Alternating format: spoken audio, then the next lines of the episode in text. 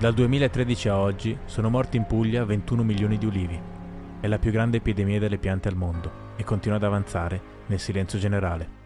Sono Daniele Rielli e nel mio nuovo libro Il fuoco invisibile racconto come è iniziata questa epidemia e come le teorie del complotto ne abbiano per anni impedito il contrasto.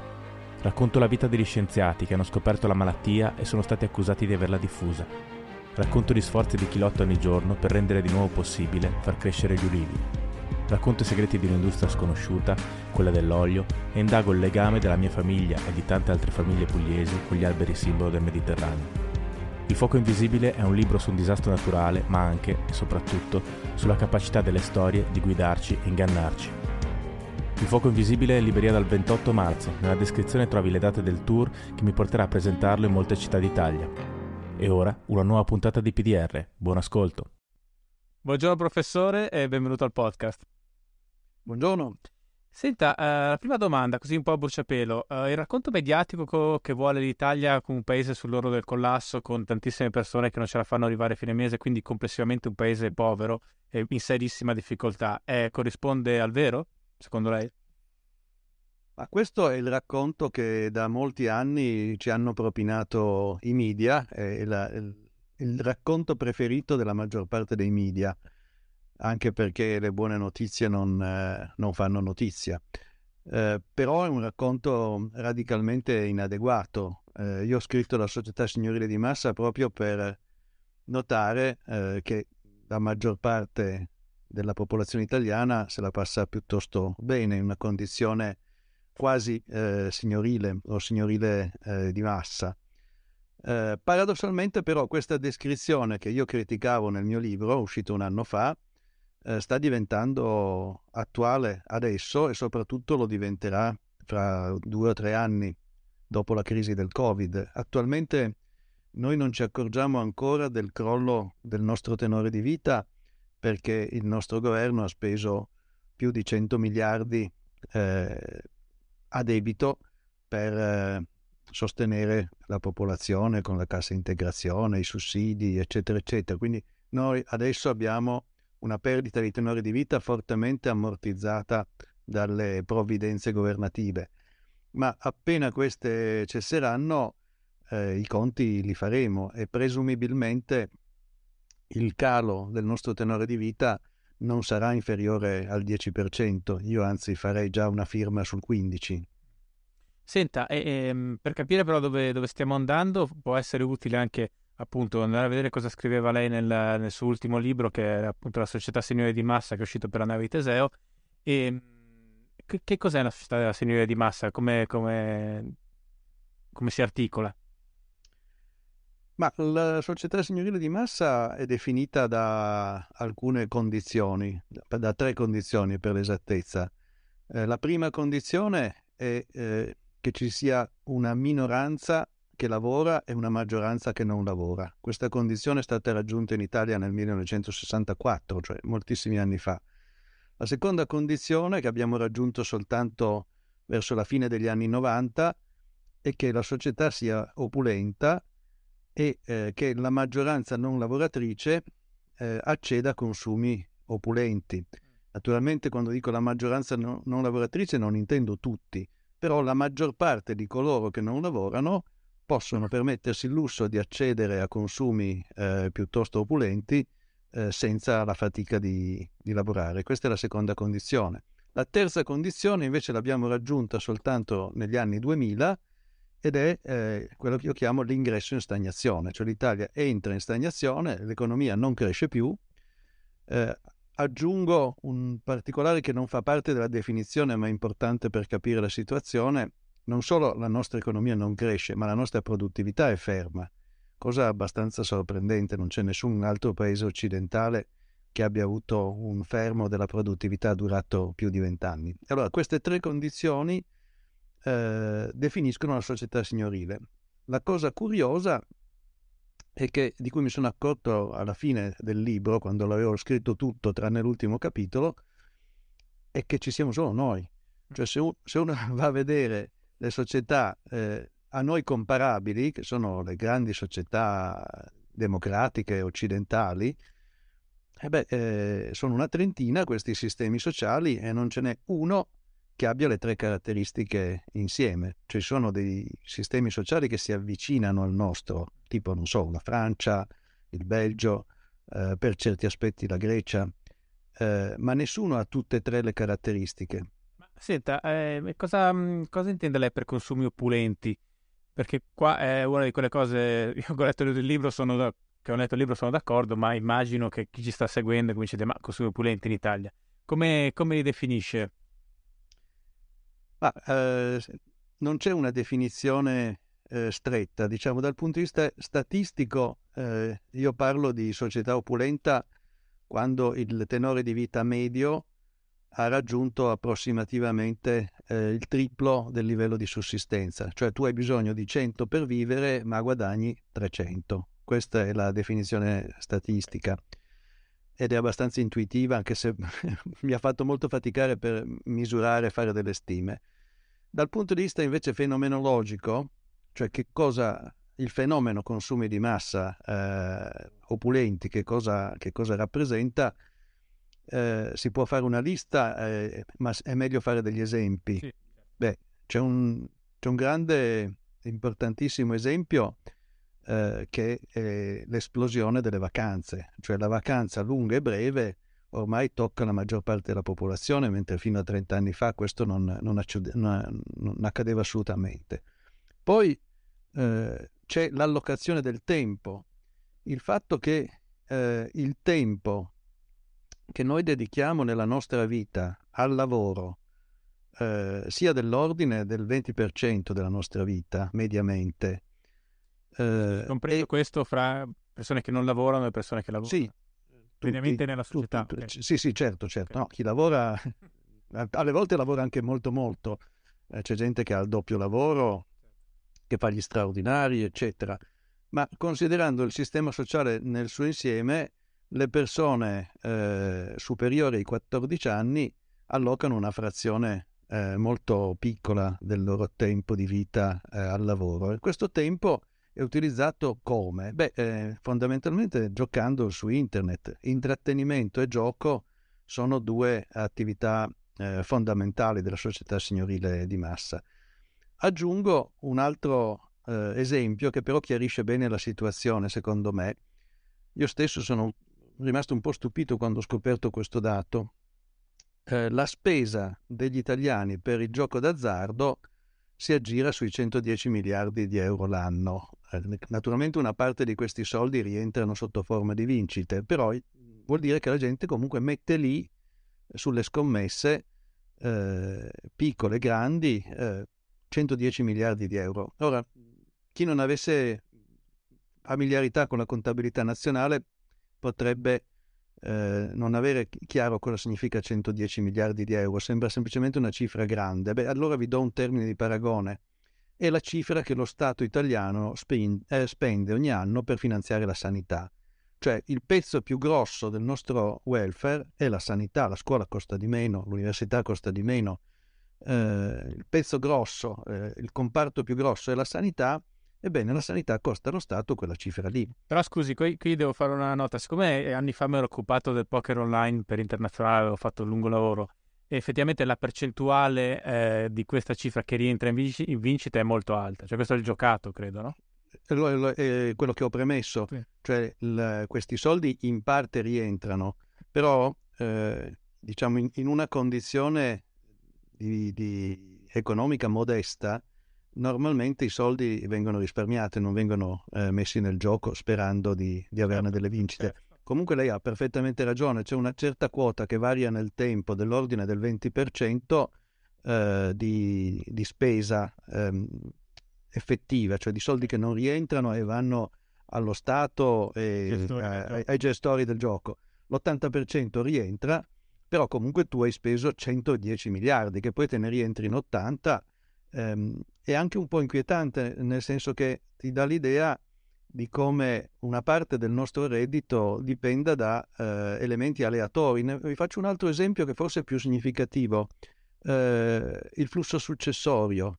Cioè noi ogni anno abbiamo eh, un flusso successorio dell'ordine di 200 miliardi di euro, cioè ancora di più, che è aleatorio, dipende dal fatto che tua zia muore, tuo papà muore, eh, qualcuno che ha una certa età e lascia un patrimonio agli eredi muore. Quindi noi abbiamo eh, un sacco di trasferimenti che sono pensioni, eh, una, introiti aleatori che sono legati al gioco ma anche alla morte di familiari, e trasferimenti dello Stato, eh, sussidi, No, tutta questa componente del reddito che non è eh, ottenuta producendo qualcosa è preponderante e mh, a mio parere eh, è un elemento inquietante perché un sistema sociale che funziona bene eh, non può fondarsi sulla rendita, certo. eh, intesa in senso lato naturalmente, io qui uso rendita in un senso non tecnico, allusivo. Beh, a un certo punto parla anche di questo doppio legame, cioè il legame fra la parte della società che produce e, e la parte invece che invece spende questi soldi, che spesso in questo contesto specifico italiano di questo momento storico un, um, sono due parti anche connotate dal punto di vista, diciamo, de- anagrafico, in larga parte, non necessariamente, ma mi sembra di, di capire uh, spesso e volentieri. Uh, mi spiega meglio cosa sarebbe il doppio legame in questa, nella società signorile di massa? Ma guardi, il doppio legame non l'ho inventato io, ma l'ha inventato Bateson eh, tra gli anni 50 e gli anni 60 ed è un concetto che viene dalla, eh, diciamo dall'analisi e dall'antropologia, eh, non è un concetto tipicamente sociologico.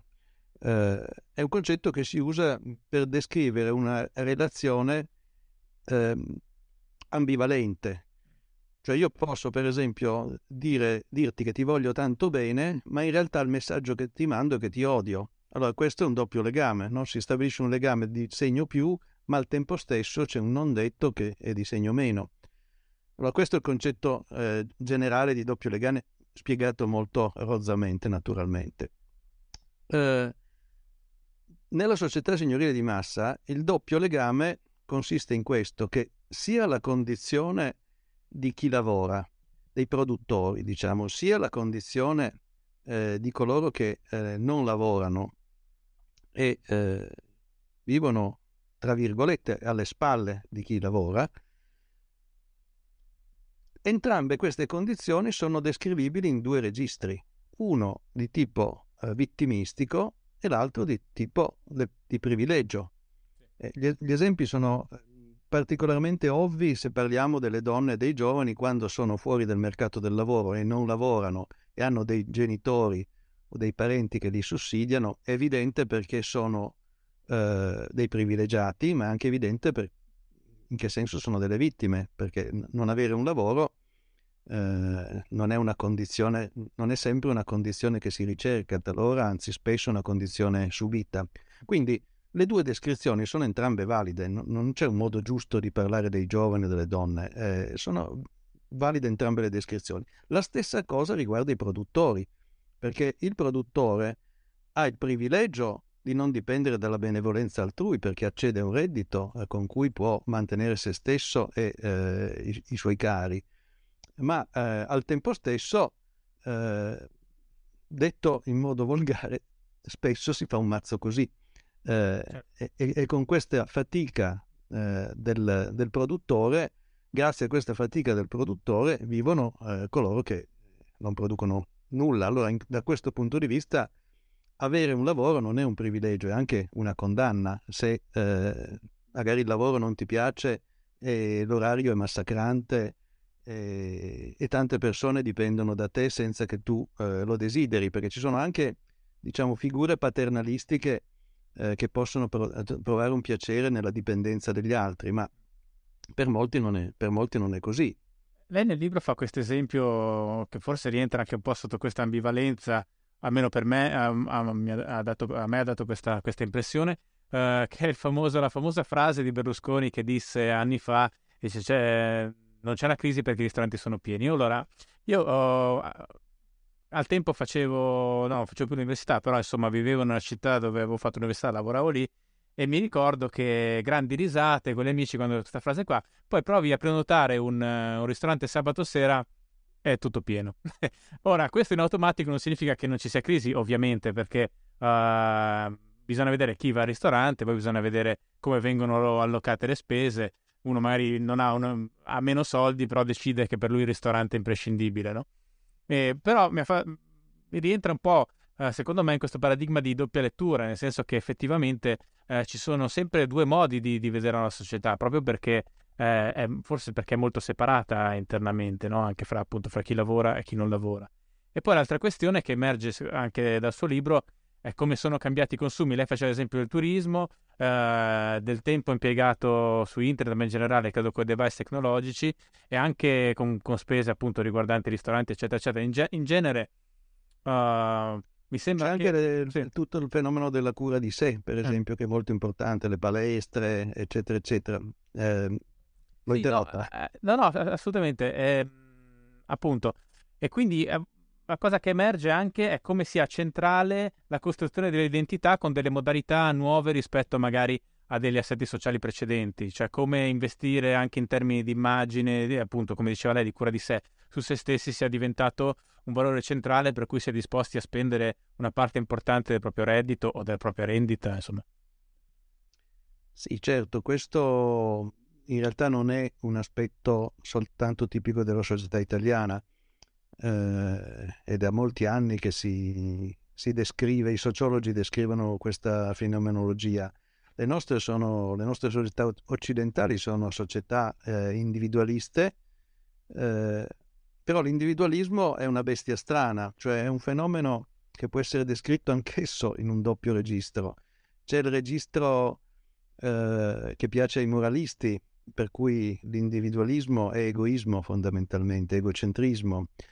Uh, ma c'è anche un altro modo di descrivere l'individualismo. L'individualismo è l'ideologia dell'autorealizzazione, del diritto all'autorealizzazione. Allora, le nostre, io propendo più per questa seconda interpretazione che è più benevola.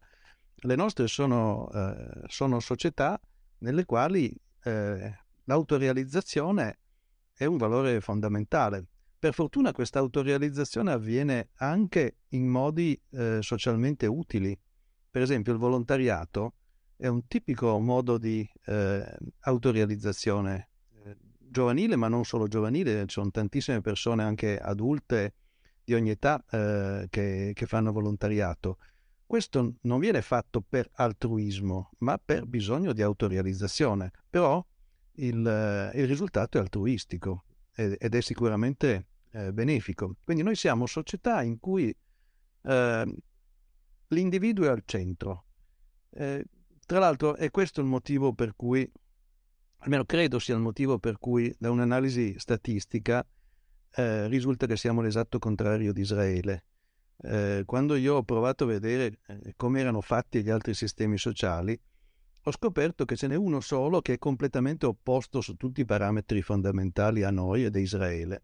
Ma Israele, guarda caso, è eh, probabilmente l'ultima e unica società eh, durkheimiana sopravvissuta in Occidente, dove per durkheimiana io intendo eh, una società nella quale il, la dimensione collettiva prevale su quella individuale, la società è sopra l'individuo. Israele per molti aspetti però è quasi una società guerriera, nel senso che c'è questa lunga uh, ferma di leva nell'esercito, c'è uno stato di, di belligeranza fredda ma comunque sempre costante con altri paesi vicini, c'è una forte ruolo della religione anche nella società e tutta una serie di fattori che nel resto dell'Occidente insomma non sono assolutamente così presenti. No? È giustissimo quello che lei dice, però eh, faccio presente questo, che per certi versi è stata una società guerriera anche l'America, anche gli Stati Uniti, solo che la guerra nel Vietnam è finita in un certo modo e il cambiamento culturale ha portato la, maggior- la, maggioranza della popolazione a ripudiare la guerra come strumento di regolazione dei conflitti. Questo non è successo in Israele probabilmente per l'accerchiamento eh, geografico militare in cui si trova la popolazione. Però io non penso che sia soltanto, eh, che sia soltanto il fatto di avere dei problemi eh, di tipo militare. Eh, perché per esempio l'esperienza dei kibbutz eh, è abbastanza indipendente da, eh, dal, dalla guerra.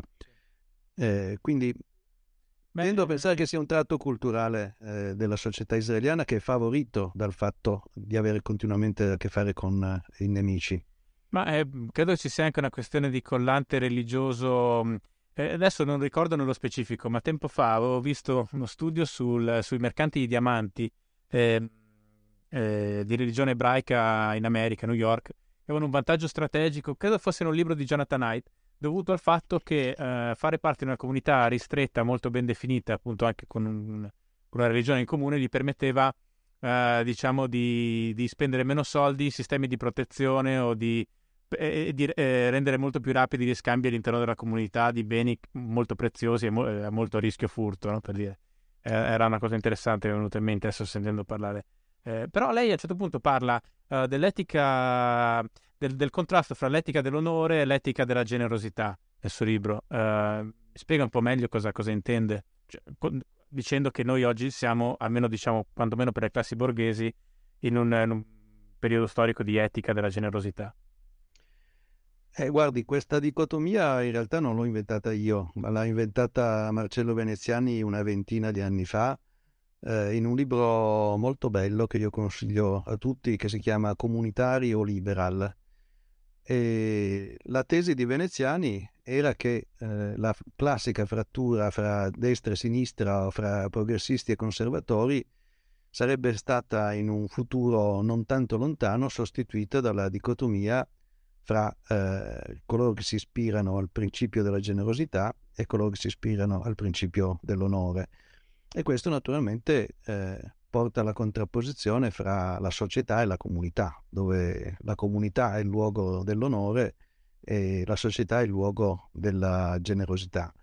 Eh, questo ha finito però per essere, eh, nonostante le, le, aspettative di veneziani, eh, una frattura che oggi eh, tende a sovrapporsi a quella tra destra e sinistra, nel senso che tendenzialmente l'etica della generosità è predicata del campo progressista, anche se molto meno praticata che predicata. Mm. Eh, mentre l'etica dell'onore forse eh, tende a sparire, c'è piuttosto un'etica comunitaria che non un'etica di onore. L'etica dell'onore, a mio parere, era legata a dei gruppi ristretti, eh, come i nobili o i guerrieri, eh, forse anche i preti, che sono un gruppo ristretto. Eh, oggi eh, non mi sembra così attuale, mentre esiste il senso di comunità non mi sembra che ci sia l'etica dell'onore.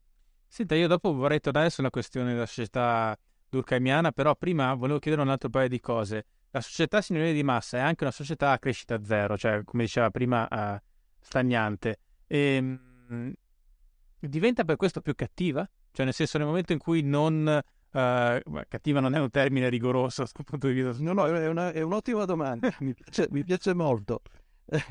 Ma guardi, eh, implicitamente nel libro dico di sì, eh, c'è un capitolo in cui io riprendo un paio di concetti, anche questi altrui, non miei. Eh, il, la distinzione di, del grande Levi Strauss fra società fredde e società calde eh, e le, la distinzione eh, o meglio il concetto di, Le, eh, di, Lester Turov di società somma zero. Eh, cosa voglio dire? Beh, intanto che eh, tutte le società umane fino a tre secoli fa sono state società fredde, in cui eh, non solo non cresceva l'economia, ma non cambiavano i costumi. Tu nascevi eh, in una famiglia per lo più di tipo contadino o rurale, facevi tutta la vita una vita che era la stessa dei tuoi genitori, che sarebbe stata la stessa dei tuoi figli.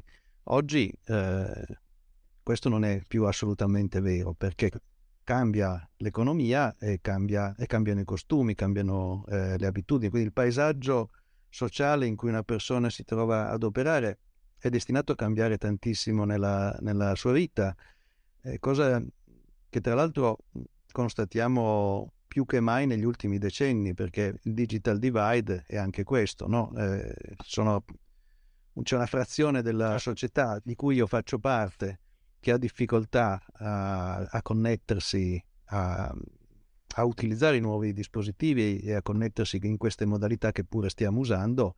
Ma infatti, guardi, se le può essere di consolatore, non credo che mio padre saprebbe fare una chiamata su Skype. Ma... ok.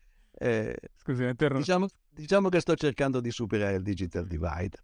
Eh, anche perché, adesso dico una cosa autobiografica, eh, credo di essere stato una delle prime persone in Italia a utilizzare un computer negli anni, fine anni 60 e inizio anni 70, quindi una certa, una certa, passione per la tecnologia mi, mi è rimasta. E, no, tornando al discorso principale, allora questa, eh, le, le società moderne sono diventate società calde, ma fino a eh, qualche tempo fa erano calde nel doppio significato, cioè l'economia cresce e i costumi cambiano. Nella società italiana che cosa succede? Che i costumi cambiano vorticosamente, vertiginosamente, ma la società, l'economia non cresce. Ora questo che cosa, che cosa implica?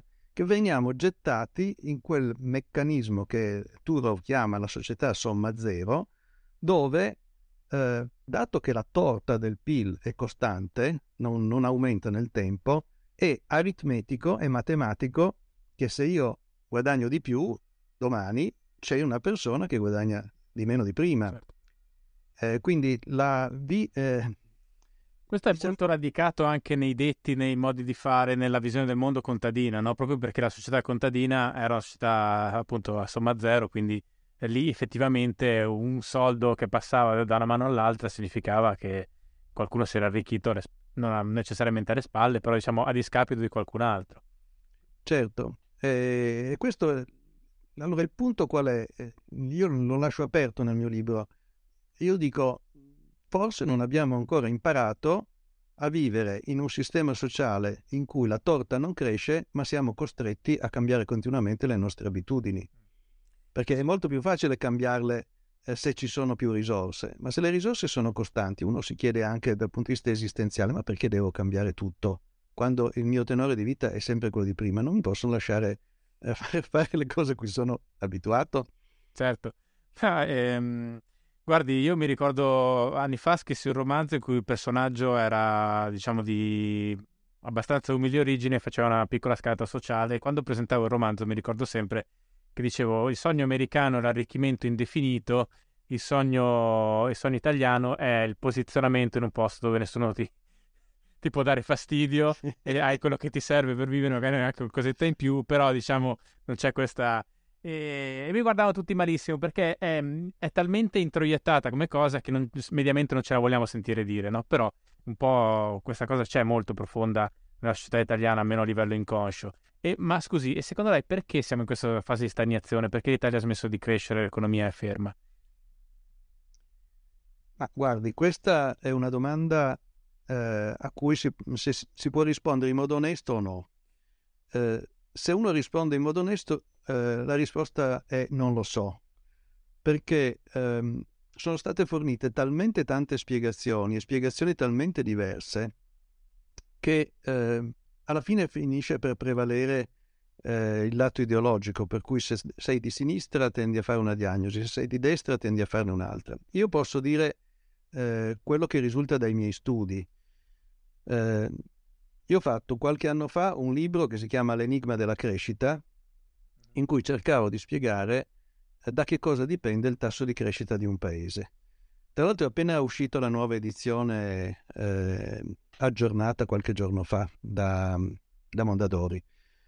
Eh, il risultato di quell'analisi, che mh, utilizzava i dati di una quarantina di paesi in un periodo relativamente lungo eh, di crescita, un periodo che va dal 95 al 2007, sono stati 12 anni di crescita continua. Allora, da quell'analisi risultava che i fattori fondamentali della crescita erano 3 più 1. Eh, I tre erano i classici fattori eh, che destra, sinistra e centro si contendono. La sinistra cosa dice? Investimenti in capitale umano. In effetti conta, cioè i paesi che hanno fatto dei grossi investimenti in capitale umano e in cui gli investimenti sono riusciti, perché non basta andare a scuola, bisogna anche imparare qualcosa. Eh, quindi in quel modello matematico io utilizzavo le capacità effettive, non il titolo di studio formale. Bene, questa teoria della sinistra regge. Poi c'è la teoria della destra che dice meno tasse e questa regge a condizione che siano tasse di un certo tipo, Cioè non serve togliere l'IRPEF, eh, non, non, serve togliere l'IVA, eh, serve eh, ridurre l'imposta societaria, cioè le tasse che gravano sui produttori. Quindi vuol dire IRAP e IRES in Italia. Poi c'è la terza posizione, che è quella dei liberali, del centro, chiamiamolo così, che dicono l'importante sono le istituzioni economiche. Anche questo conta. Eh, dal, dal, modello econometrico che io stimai veniva fuori che conta avere buone istituzioni economiche, che vuol dire poca burocrazia, ad esempio, eh, vuol dire una giustizia civile funzionante. Ora, questi tre fattori messi insieme spiegano circa il 30% della variabilità dei tassi di crescita. Okay. 30%, per, 30% non è tantissimo, c'è un restante 70% da spiegare. Questo 70% è in massima parte spiegato da un unico fattore che però è negativo, cioè la crescita la riduce. E sa qual è? Il benessere. Okay. Cioè più alto il benessere meno si cresce. Quindi diciamo c'è una compensazione naturale quasi verso il basso. Esatto, esatto. C'è una specie di feedback per cui se tu sei povero cresci molto, ma se poi diventi ricco cresci di meno. E questo porta, anche se non piace molto al mondo progressista riconoscerlo, porta a un fondamentale processo di ehm, riduzione delle disuguaglianze internazionali, per cui le diseguaglianze interne crescono ancora in molti paesi, ma le diseguaglianze fra paesi sono in fortissima riduzione perché c'è questo meccanismo eh, del benessere. Quindi la mia risposta è, a me risulta che conta molto il benessere negativamente, contano negativamente le tasse, molto di meno però, eh, e poi contano le altre due cose che ho detto, cioè l'istruzione, il capitale umano e le buone istituzioni economiche. Notate che le tre teorie, destra, sinistra e centro, pesano uguale. Cioè non si può dire in base all'analisi che ha più ragione la sinistra della destra o viceversa, perché pesano più o meno il 10% della varianza eh, tutte e tre. Converrebbe farle tutte e tre allora. Eh, que- certo, certo, assolutamente. Eh, l'altra cosa che io posso dire in base più che ai miei studi, di nuovo in base a un'analisi che ha fatto un collega professore universitario che si chiama Schlitzer, eh, è che ehm, la produttività, perché l'altra faccia non è solo la crescita, l'altra faccia del problema economico è la produttività, che la produttività nessuno sa eh, perché è ferma in Italia, ma una ipotesi che io considero molto plausibile, una congettura, è che molto dipenda eh, dal decentramento amministrativo. Cioè, in sostanza, noi eh, con il decentramento amministrativo iniziato alla fine degli anni 90 e perfezionato dal titolo quinto dalla riforma del titolo quinto della Costituzione e poi dalla legge 42 eh, di, di, Bossi, la devolution, questo processo di decentramento che inizia con Bassanini e finisce con, eh, con Bossi e passa attraverso Amato. Ci fu un referendum anche, no? Ci fu un referendum, certo, ci fu un referendum, perché la sinistra impose eh, il, la riforma del titolo quinto e quindi ci voleva un referendum confermativo, cioè dopo aver spergiurato che non avrebbero mai fatto una riforma senza il consenso dell'opposizione, l'hanno fatta e il risultato è, è quello che abbiamo visto, che alcuni giudicano positivamente, ma credo che basta vedere cosa è successo durante il Covid per capire che qualcosa non ha funzionato nella eh, redistribuzione del potere.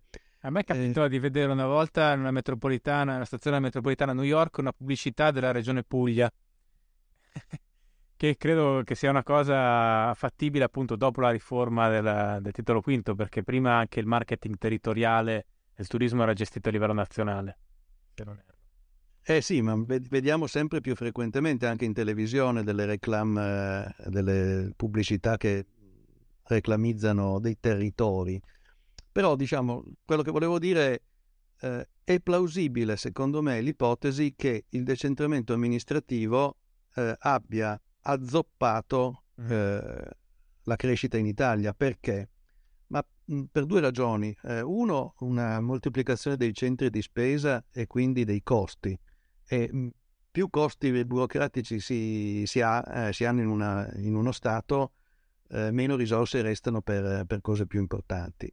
Ma l'altra cosa è eh, la moltiplicazione degli adempimenti e l'allungamento dei processi autorizzativi, cioè il fatto che i decisori siano sempre multipli fa certo. disperare le imprese. Cioè tu se devi aprire un supermercato non sarà il suo problema e neanche il mio, ma se tu devi aprire un supermercato in un territorio puoi aspettare anche 12 anni di autorizzazioni, allora a questo punto lo apri in Svezia o in Germania o da qualche altra parte. E tra l'altro è anche una, diciamo, un'alterazione negativa del mercato nei confronti dei soggetti piccoli medi, perché ovviamente è più facile che sia un Assolutamente.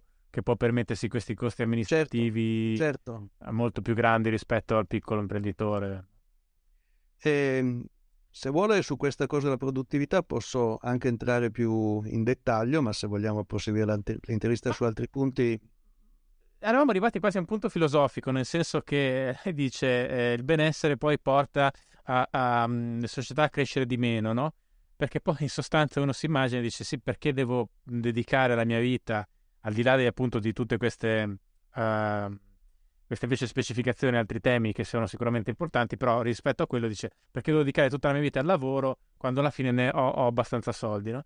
E, e lei affronta anche questo, questo tema per quanto riguarda uh, le generazioni mm, più giovani, ma anche poi non, non, più giovanissime in realtà nel suo libro, quando dice che la patrimonializzazione in Italia è molto elevata, una delle più alte al mondo, e quindi c'è una parte importante della popolazione uh, che non ha questo grosso incentivo a, a, a lavorare. Sì, sì. Mi spiega un attimo questa cosa e soprattutto qua, quanto siamo patrimonializzati anche rispetto agli altri paesi. Ma guardi, questa è una cosa che quando l'ho scoperta una dozzina di anni fa mi ha sconvolto perché ehm, io identificai appunto 10 o 15 anni fa, allora io scrivevo su Panorama, avevo una rubrica che si chiamava Fatti e Credenze e eh, presentai questa equazione, questa, questa curva che collega una variabile misteriosa che fra un attimo vi spiego e la percentuale di NIT. Cioè la percentuale di NIT sono i ragazzi che non fanno nulla. Eh, la percentuale di mh, eh, giovani eh, che non fanno nulla eh, è strettamente collegata a una certa variabile misteriosa che io allora costruì. Questa variabile misteriosa che cos'ha? Ha numeratore eh, il tasso di patrimonializzazione di un paese e a denominatore il tasso di fecondità femminile. Voi potreste dire ma che ci azzecca? Eh, allora provo a spiegarlo. Il tasso di patrimonializzazione è il rapporto tra la ricchezza mh, immobiliare finanziaria di un paese e il suo reddito. È molto diverso se tu guadagni 100 e hai da parte 300 oppure se guadagni 100 e hai da parte 700 o 800.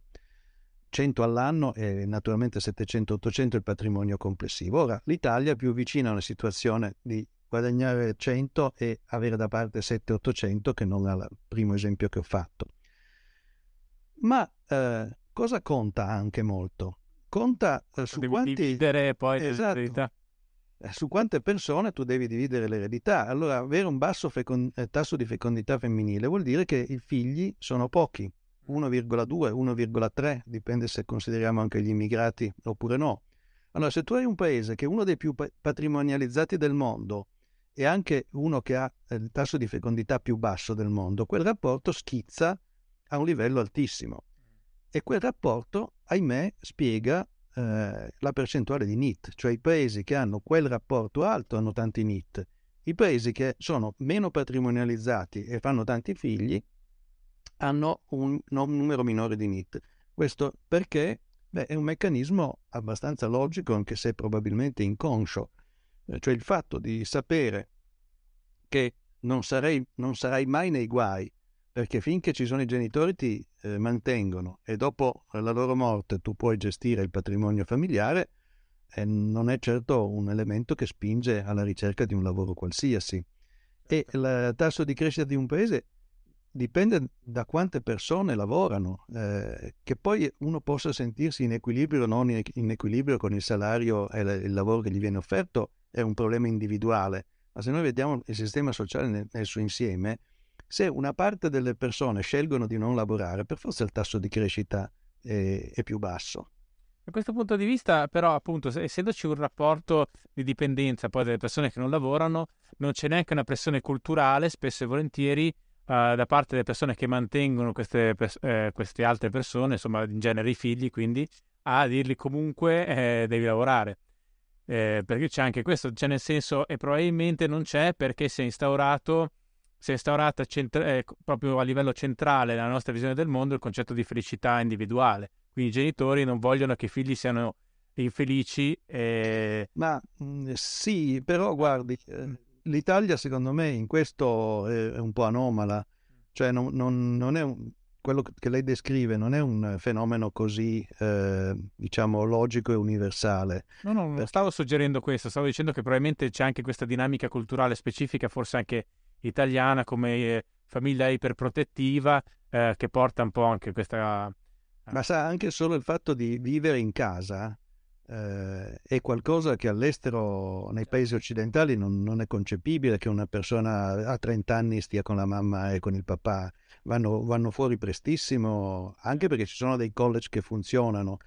Però, diciamo, devo anche dire che eh, noi abbiamo due meccanismi, almeno in Italia. Uno è l'iperprotezione eh, dei genitori italiani rispetto ai figli che ha eh, devastato la scuola cioè da quando le famiglie sono entrate nella scuola, eh, la scuola è allo sbando. Questo è successo alla fine degli anni 90, perché prima non c'era una presenza così massiccia, e eh, questo è un tratto, diciamo, tipico delle famiglie italiane.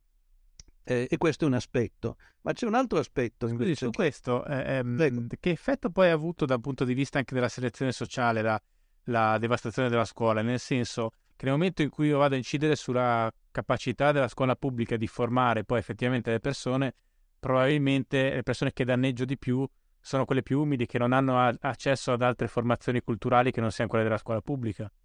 Guardi, questo devo dire è esattamente quello che io ho dimostrato da, da un po' in un libro che non ho ancora pubblicato. Eh, io e Paola Mastrocola abbiamo scritto un libro esattamente su questo tema, eh, sull'enorme sbaglio che è stato fatto dalla cultura progressista eh, nell'abbassamento dell'asticella nella scuola.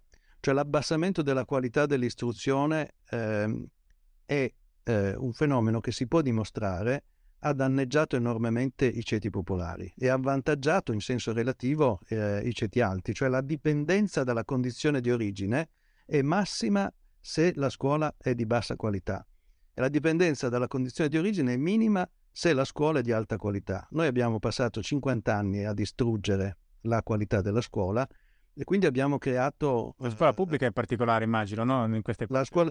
Eh, assolutamente, la scuola pubblica che però è la maggior parte della scuola in Italia. Certo. E questo è un meccanismo eh, che ha creato diseguaglianze, è, un, è grande, la grande macchina della diseguaglianza in Italia, secondo me, è la scuola.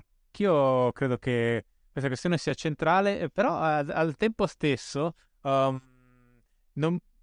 questa è una specificità italiana, però su alcuni temi, ad esempio, vedo che anche nel mondo anglosassone c'è un'iper, un'iperprotezione delle giovani generazioni, magari uh, più declinato su, su altre cose, eh, i safe spaces, la, tollera- cioè la protezione delle minoranze o delle diversità, eccetera, e magari meno invece sulla questione della rigidità sì, sì, sì, eh, dei voti o comunque della difficoltà dei testi di sé, che magari...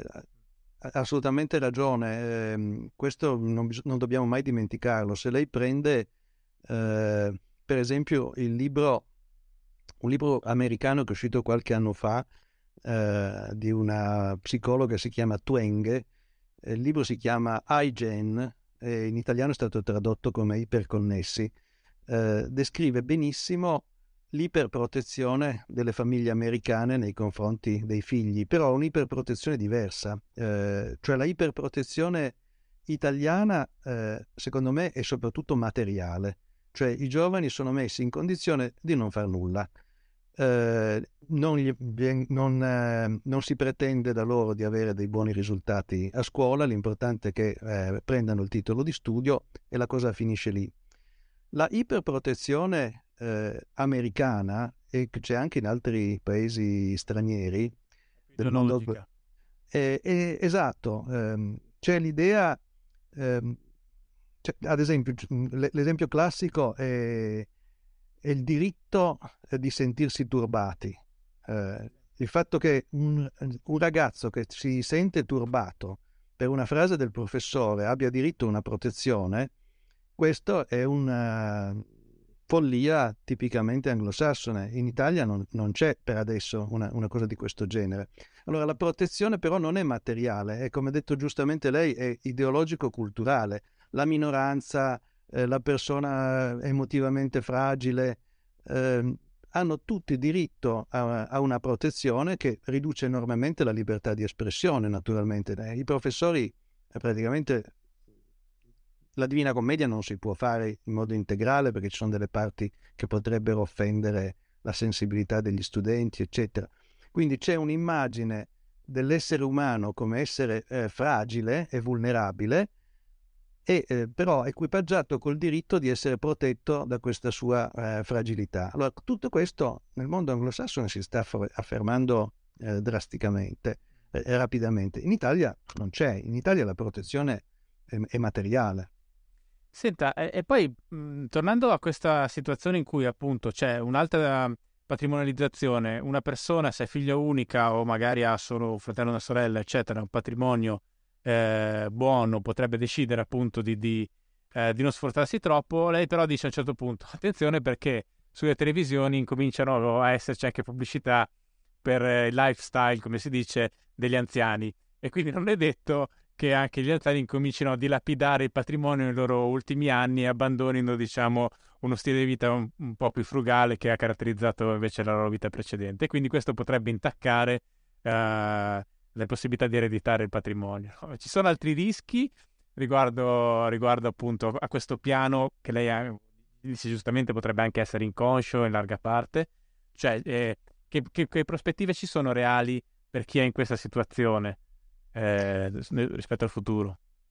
Ma ehm, secondo me il, il, rischio che mamma e papà dilapidino il patrimonio eh, o i nonni dilapidino il patrimonio eh, non è da trascurare, eh, però il vero rischio eh, sta nel fatto che eh, quando tu hai 20 anni 300.000 euro ti sembrano una grande somma eh, se non sbaglio c'è stata anche un'uccisione di genitori qualche eh, decennio fa eh, per Eric e Omar se non sbaglio, se non ricordo male.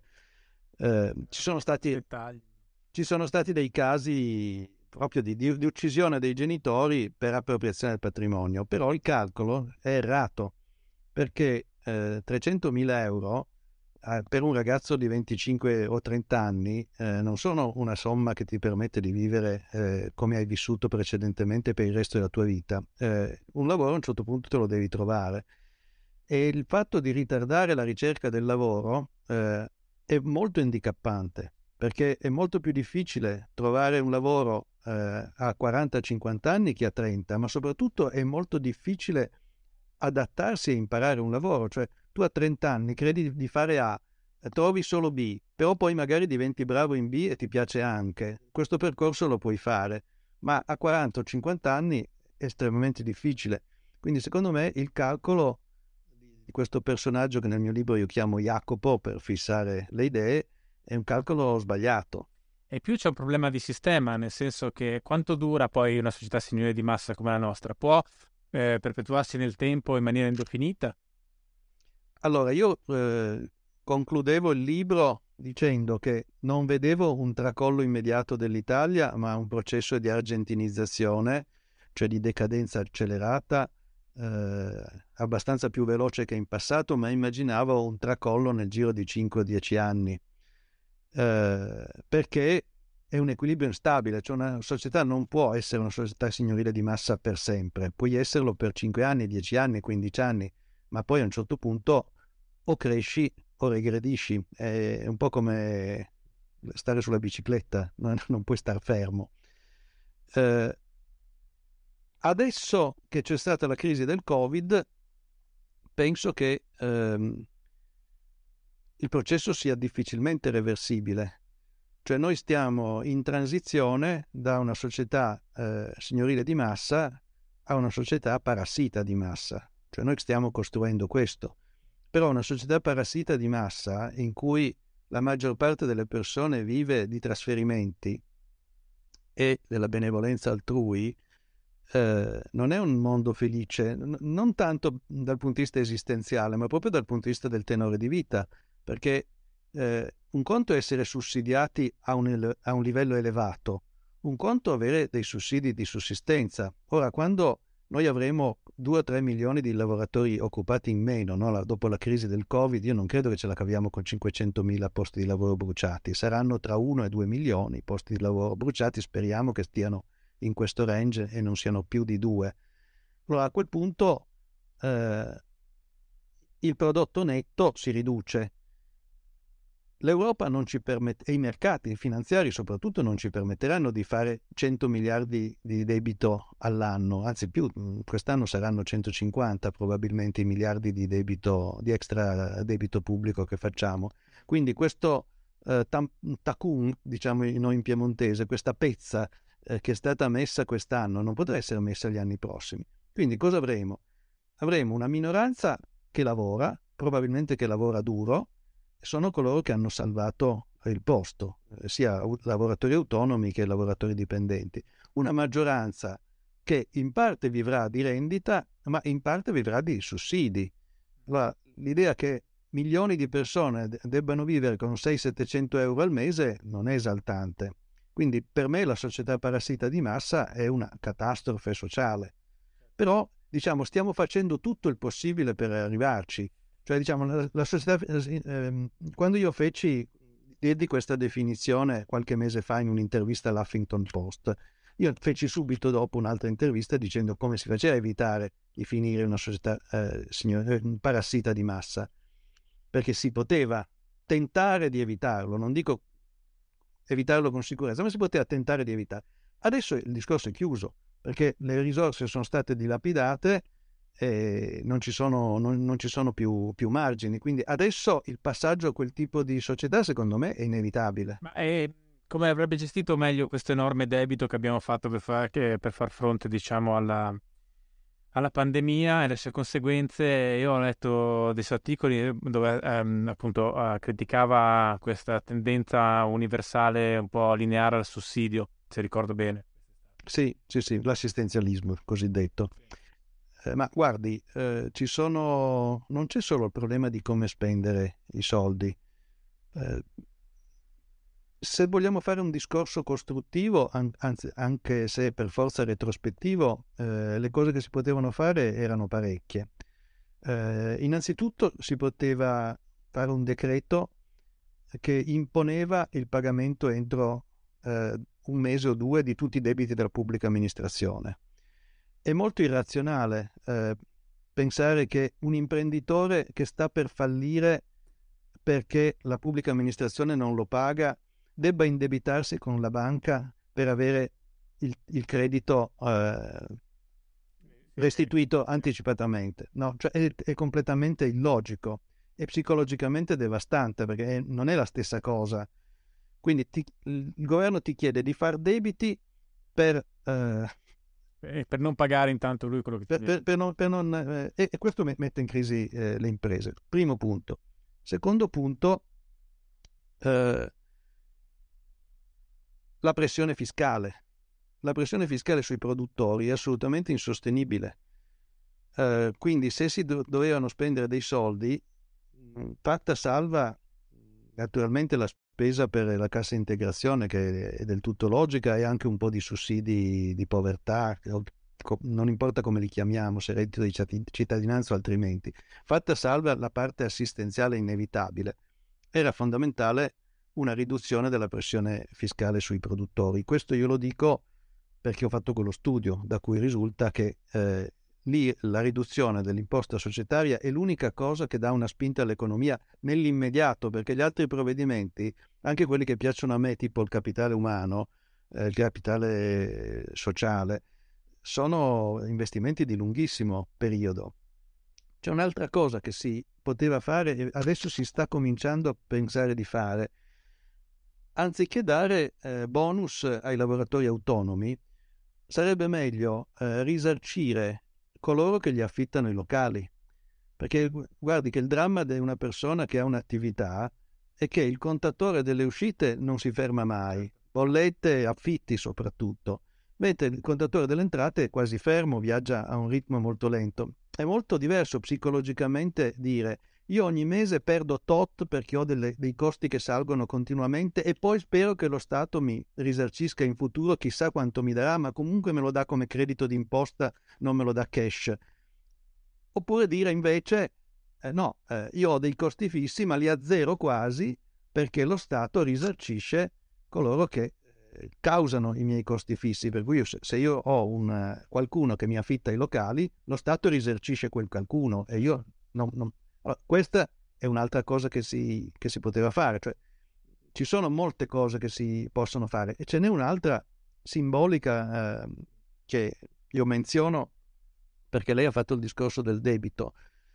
Guardate che eh, i festeggiamenti in corso in questi giorni perché eh, l'opposizione e il governo si sono messi d'accordo sullo scostamento di bilancio eh, è molto preoccupante perché eh, sono festeggiamenti per il debito, cioè noi stiamo dicendo facciamo dell'altro debito, diamo all'opposizione qualche possibilità, noi governo diamo all'opposizione qualche possibilità di indicare le sue priorità nelle spese, eh, nel nuovo debito che faremo, ma comunque facciamo nuovo debito. Allora, una cosa che eh, un governo saggio farebbe su una nazione e... che già ne ha parecchio di debito, non è? Esatto, cioè noi abbiamo il terzo debito del mondo. Eh, dopo gli Stati Uniti e il Giappone non c'è nessuno che ha un debito come il nostro. Anche come rapporto debito-PIL ormai stiamo per superare la Grecia se non l'abbiamo già fatto.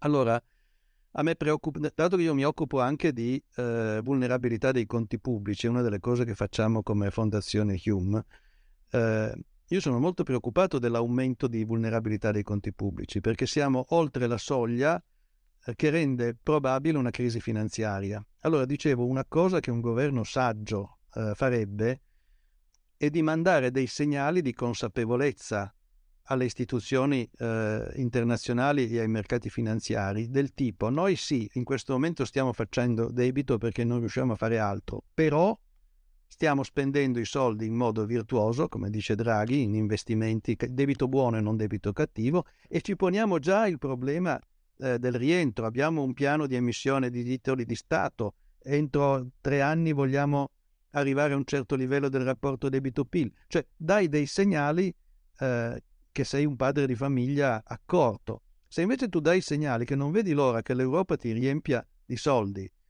eh, fingendo che siano soldi eh, a fondo perduto, quando il, ce ne sono 40 miliardi di a fondo perduto, il grosso sono prestiti, ma 40 miliardi a fondo perduto, quando hai fatto un extra deficit di 120, non pagano un terzo del debito che hai fatto quest'anno, dell'extra deficit che hai fatto quest'anno. Quindi questi 40 a fondo perduto non ci sono, sono semplicemente a copertura, restano da, da, da coprire 80. Quindi noi stiamo andando verso un indebitamento folle, eh, tranquillizzati dal fatto che per adesso la BCE ci copre, ma eh, è una corsa rotta di collo. Io spero di sbagliarmi naturalmente, però come analista finanziario vi dico eh, che la vedo molto, molto preoccupante, soprattutto perché non ci sono questi segnali, perché l'Europa può anche eh, coprirti fino a un certo punto, ma arriva un punto in cui sono i mercati eh, non c'è Europa che tenga se i mercati decidono che il debito italiano è a rischio di non essere restituito. A quel punto... Cosa succede? 2011 bis. Cioè ci ritroviamo con una crisi finanziaria di origine diversa, perché quella 2011 non era il debito pubblico la causa principale, come giustamente eh, dice spesso Bagnai. Eh, ma... Problema di credibilità? Beh, ehm, le, dice nel, nel 2011? Sì. Mm, no, eh, era sì, anche un, sicuramente anche un problema di credibilità, però era il debito privato che stava andando male in quel momento, non era il debito pubblico. Senta, e uh, secondo lei uh, perché uh, tu, tutto questo debito, comunque in generale il debito viene fatto ormai da, da diverse classi politiche italiane senza apparente grosso senso di responsabilità nei confronti del futuro. C'è proprio un problema del fatto che è molto semplice scaricare uh, i costi del sistema attuale e del consenso politico oggi nel futuro E, e se è così, co- come si può spezzare questo meccanismo che sta ipotecando un po' il futuro per tutti? Ma il meccanismo accomuna la destra e la sinistra. Eh, storicamente forse sono stati un po' più attenti al debito i politici di sinistra e un po' più disinvolti i politici di destra, se, se devo considerare gli ultimi, vent'anni di, di, governo. Eh, la ragione per cui si ricorre al debito eh, può essere descritta in tanti modi. Eh, uno può dire eh, che il ceto politico trova molto comodo eh, spostare sulle generazioni future, come lei ha appena detto, eh, dei problemi che sono, sono dell'oggi. Eh, in generale questa miopia del ceto politico c'è in tutta Europa, basta vedere la gestione del Covid eh, come è stata disastrosa. Eh, però c'è anche un altro modo di raccontare la storia, e cioè ehm, che l'aumento del debito è la conseguenza delle riforme mancate. Cioè noi, eh, grosso modo, dal 1996, quando fu pubblicato il rapporto Onofri, che sappiamo perfettamente quello che l'Italia dovrebbe fare per rimettersi in carreggiata. E questa è una diagnosi che soprattutto negli anni 90 e nei primi anni 2000 era condivisa dalla destra e dalla sinistra, cioè Forza Italia e il PD, eh, quando lavoravano i loro uffici studi, dicevano le stesse cose. Eh, c'erano un, una serie di, di riforme eh, dal, dallo Stato sociale, la tassazione, eh, scontate, cioè nessuno ha mai messo in dubbio che per modernizzarsi l'Italia, eh, per esempio, doveva ridurre la burocrazia, far funzionare la giustizia civile, eh, ridurre la pressione fiscale, eh, efficientare la spesa sanitaria, cioè, sono, sono tutte cose eh, date per scontate e condivise. Poi però all'atto pratico né i governi di destra né i governi di sinistra sono riusciti a farle, pur condividendo la diagnosi, perché ci sono resistenze, incapacità, eh, per tanti motivi. Adesso io non sto a dire perché non sono riusciti. Allora, se tu sai cosa devi fare ma non ci riesci, eh, cosa ti resta? Ti resta il debito, perché comunque le, diciamo, ci volevano risorse in più e queste risorse in più potevano essere fatte, ottenute con le riforme o facendo più debito. Non, so, non sei capace di fare le riforme, fai più debito. Senta, eh, adesso um, una cosa uh, eh, che accomuna un po' uh, i suoi gli ultimi due libri, cioè La società civile di massa e Sinistra e Popolo, no? Um, lei dice, parlavamo prima di Israele come società uh, che ha appunto questa prevalenza uh, durkheimiana del gru- del, della società sull'individuo, no? È un po' della società signore di massa co- come la concepisce lei, questo non, non, non, so, non mi ricordo se lo dice esplicitamente, ma uh, comunque si evince, manca un po' questo ethos collettivo, diciamo, che, che, che muova uh, in maniera, se non coordinata, quantomeno compatta, uh, una, una, società e gli permetta di, di andare avanti, no?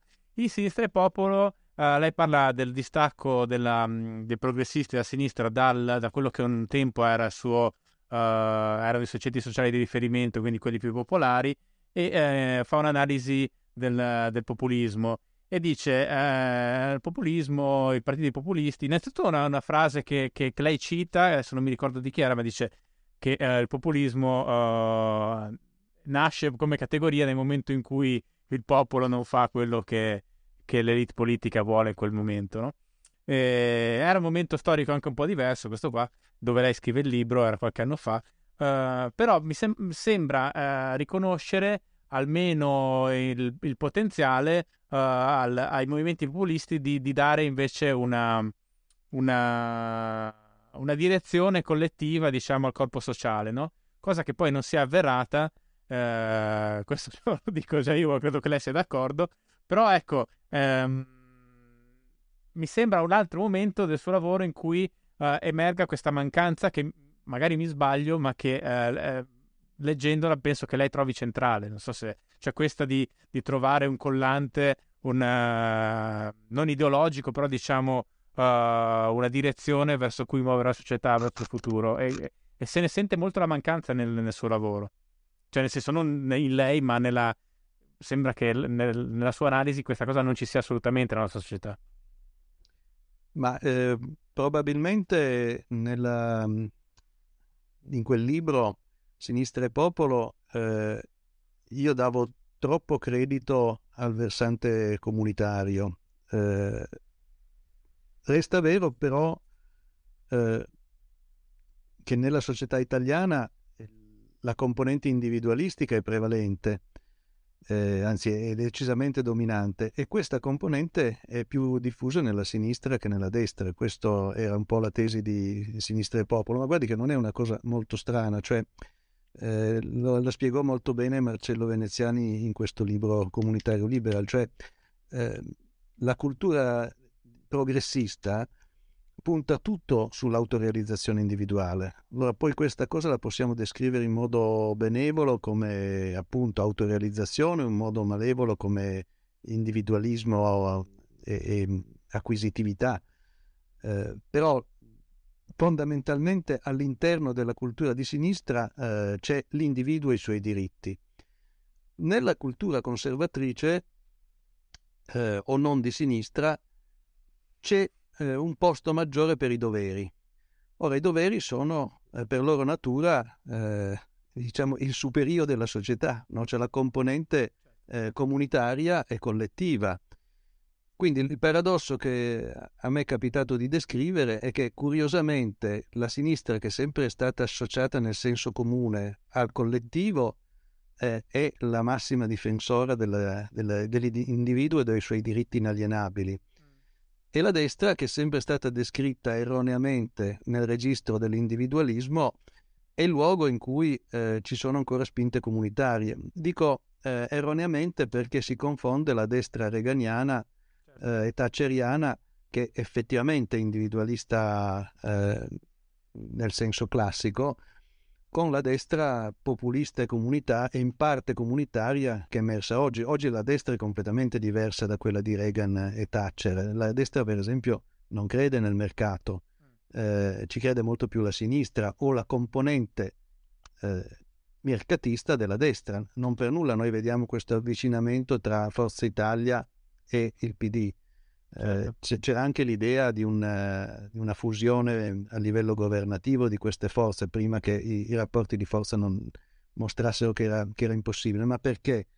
Perché c'è una visione comune, cioè per cui il mercato è il luogo fondamentale che permette alle persone di incontrarsi, che garantisce la crescita, eh, è la forza eh, progressiva fondamentale. Questa idea del, merc- del primato del mercato eh, c'è soltanto nella sinistra progressista eh, moderata e nella destra moderata. Il resto, del, il resto, delle forze politiche sono su un altro registro. Eh, però lei prima accennava questa cosa, ma ne parla più estesamente appunto di Sinistra e Popolo e poi anche mi diceva un altro libro che però io non ho letto, eh, che era perché siamo antipatici, eh, del dispositivo, per usare un termine post-strutturalista francese, del politically correct che si è mangiata un po', alla mia impressione, eh, tutta la, la, buona parte della sinistra contemporanea, no? e, e, ed è uno, uno, di quei filoni attraverso cui si è consumato poi il distacco dal popolo, perché come dice giustamente lei, il popolo ha senso del ridicolo, cosa che spesso eh, invece manca totalmente a, a chi eh, è totalmente nell'ortodossia del politically correct. No? E, e come, cioè, come nasce questo, questo bisogno e questo diffondersi e questo affermarsi poi delle politiche di correct nella nostra società? Ma il, intanto non nasce in Italia, ma nasce nel mondo anglosassone, soprattutto negli Stati Uniti, qui, qui viene importato. Ma io non ho fatto uno studio storico sulla nascita del politicamente corretto, quindi non saprei darle una risposta circostanziata. Eh, tendo a pensare che in origine eh, la nascita del politicamente corretto sia una specie di ehm, eh, mossa ehm, irregolare fatta da una parte politica, perché l'essenza del politicamente corretto è di dire che la differenza fra me e te è che io sono a posto e tu no, mentre prima del politicamente corretto, eh, la differenza fra me e te era che io credo in A e tu credi in B. Adesso invece eh, la differenza è io sono una persona per bene, tu non lo sei perché non aderisci ai miei valori. Eh, le, le, faccio un esempio per, per spiegare bene. Eh, l'ideologia, una componente fondamentale dell'ideologia progressista oggi è l'antirazzismo. Allora, se lei eh, dice che essere progressisti significa essere antirazzisti, implicitamente sta dicendo che chi non è progressista è razzista. Giusto? Certo. Perché se io eh, non sono se è, è, è, matematico. Allora, questa qui è una mossa ehm, che io chiamo irregolare perché non, non riconosce all'avversario la sua, la sua dignità. dignità certo.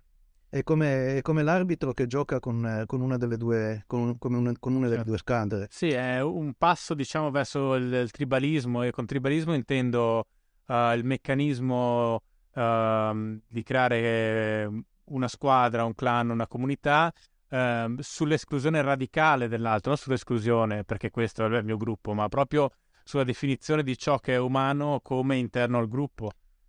Certo, eh, questo è, esattamente il fenomeno che si è verificato negli ultimi decenni e che rende il eh, conflitto politico, eh, come dire, inquinato, eh, contaminato, perché non è uno scontro leale tra due concezioni diverse, ma eh, ci sono anche delle conseguenze eh, politiche dirette di questo cambiamento di paradigma.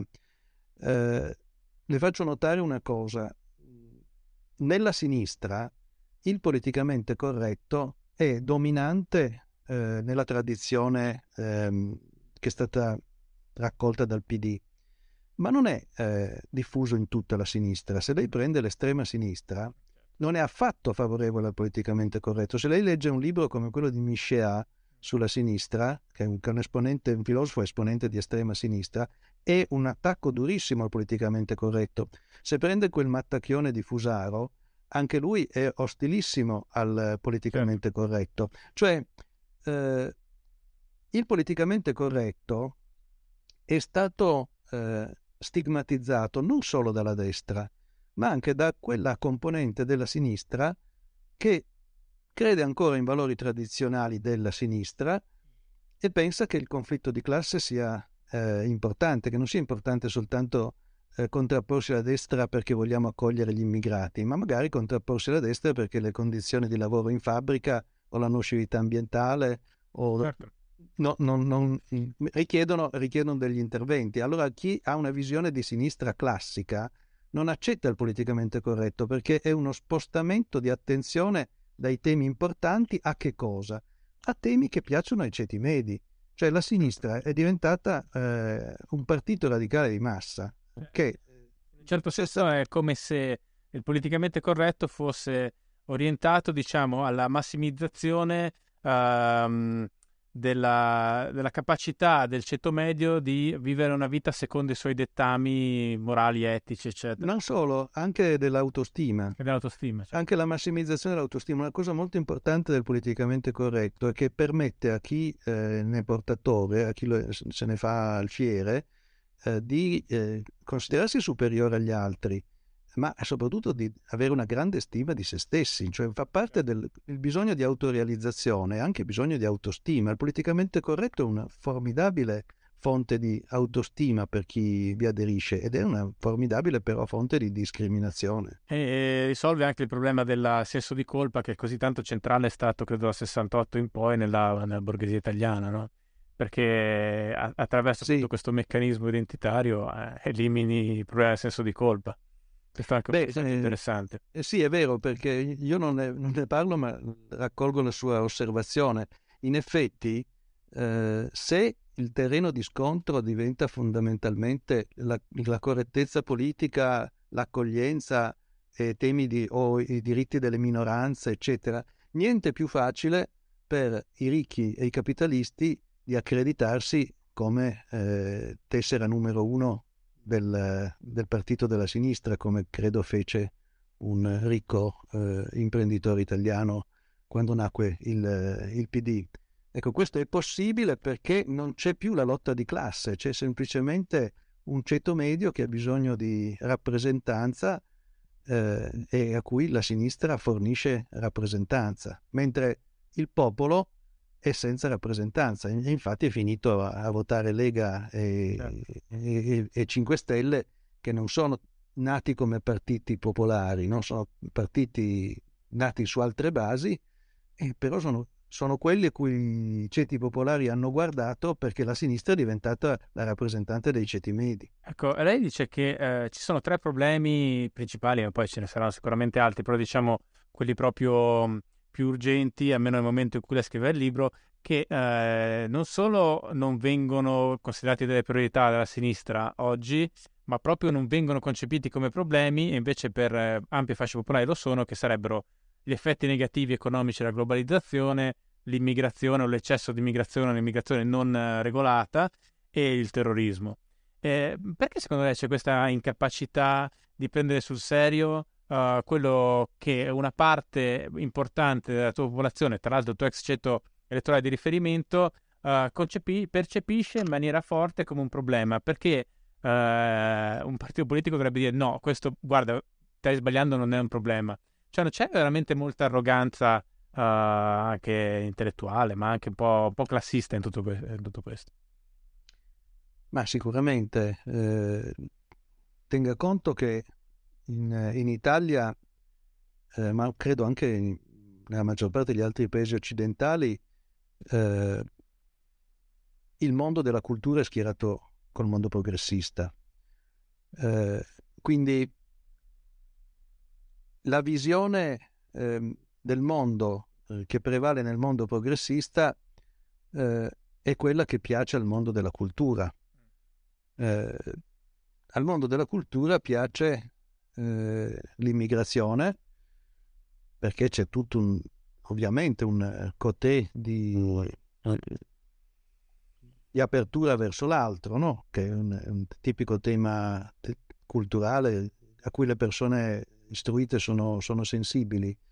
C'è anche eh, il mito della globalizzazione. La globalizzazione è vista bene da chi? Da coloro che ne beneficiano. E sono soprattutto i ceti, ceti medio-alti eh, che, si, che beneficiano della globalizzazione. Quindi queste due cose, immigrazione e globalizzazione, sono valori dei ceti medio-alti delle società ricche. E e quindi sono eh, estranei alla forma mentis dei ceti popolari che hanno problemi molto più concreti, cioè vedono i danni della globalizzazione e vedono sulla propria pelle i danni dell'immigrazione, perché è molto difficile, è molto diverso eh, vivere in un, un, quartiere degradato eh, di Torino, dove, che è la mia città, o vivere eh, in collina eh, certo. con eh, la, la, la, colf eh, algerina.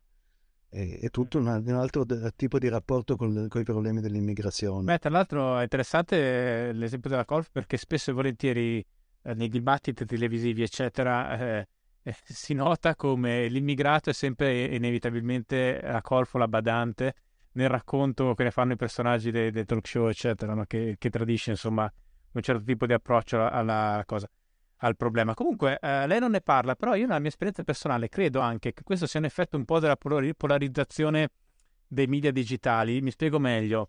Uh, mi sembra, ma anche magari sbaglio, un approccio uh, più costruttivo alla questione dell'immigrazione, cioè nel senso, almeno nella narrazione mediatica, mi sembra che sia molto tutto o chiusura totale oppure accoglienza senza se e senza ma, che mi sembrano entrambi approcci abbastanza uh, non solo stupidi, ma anche insostenibili per una società uh, insomma, funzionante che abbia anche cioè, una certa la chiusura totale pone dei problemi comunque anche quelle anche quelli nel senso dal punto di vista uh, anche della, della, diversità culturale una quota parte può essere certo non può, può, essere molto rischioso per non dire è, è senz'altro rischioso un'apertura indiscriminata.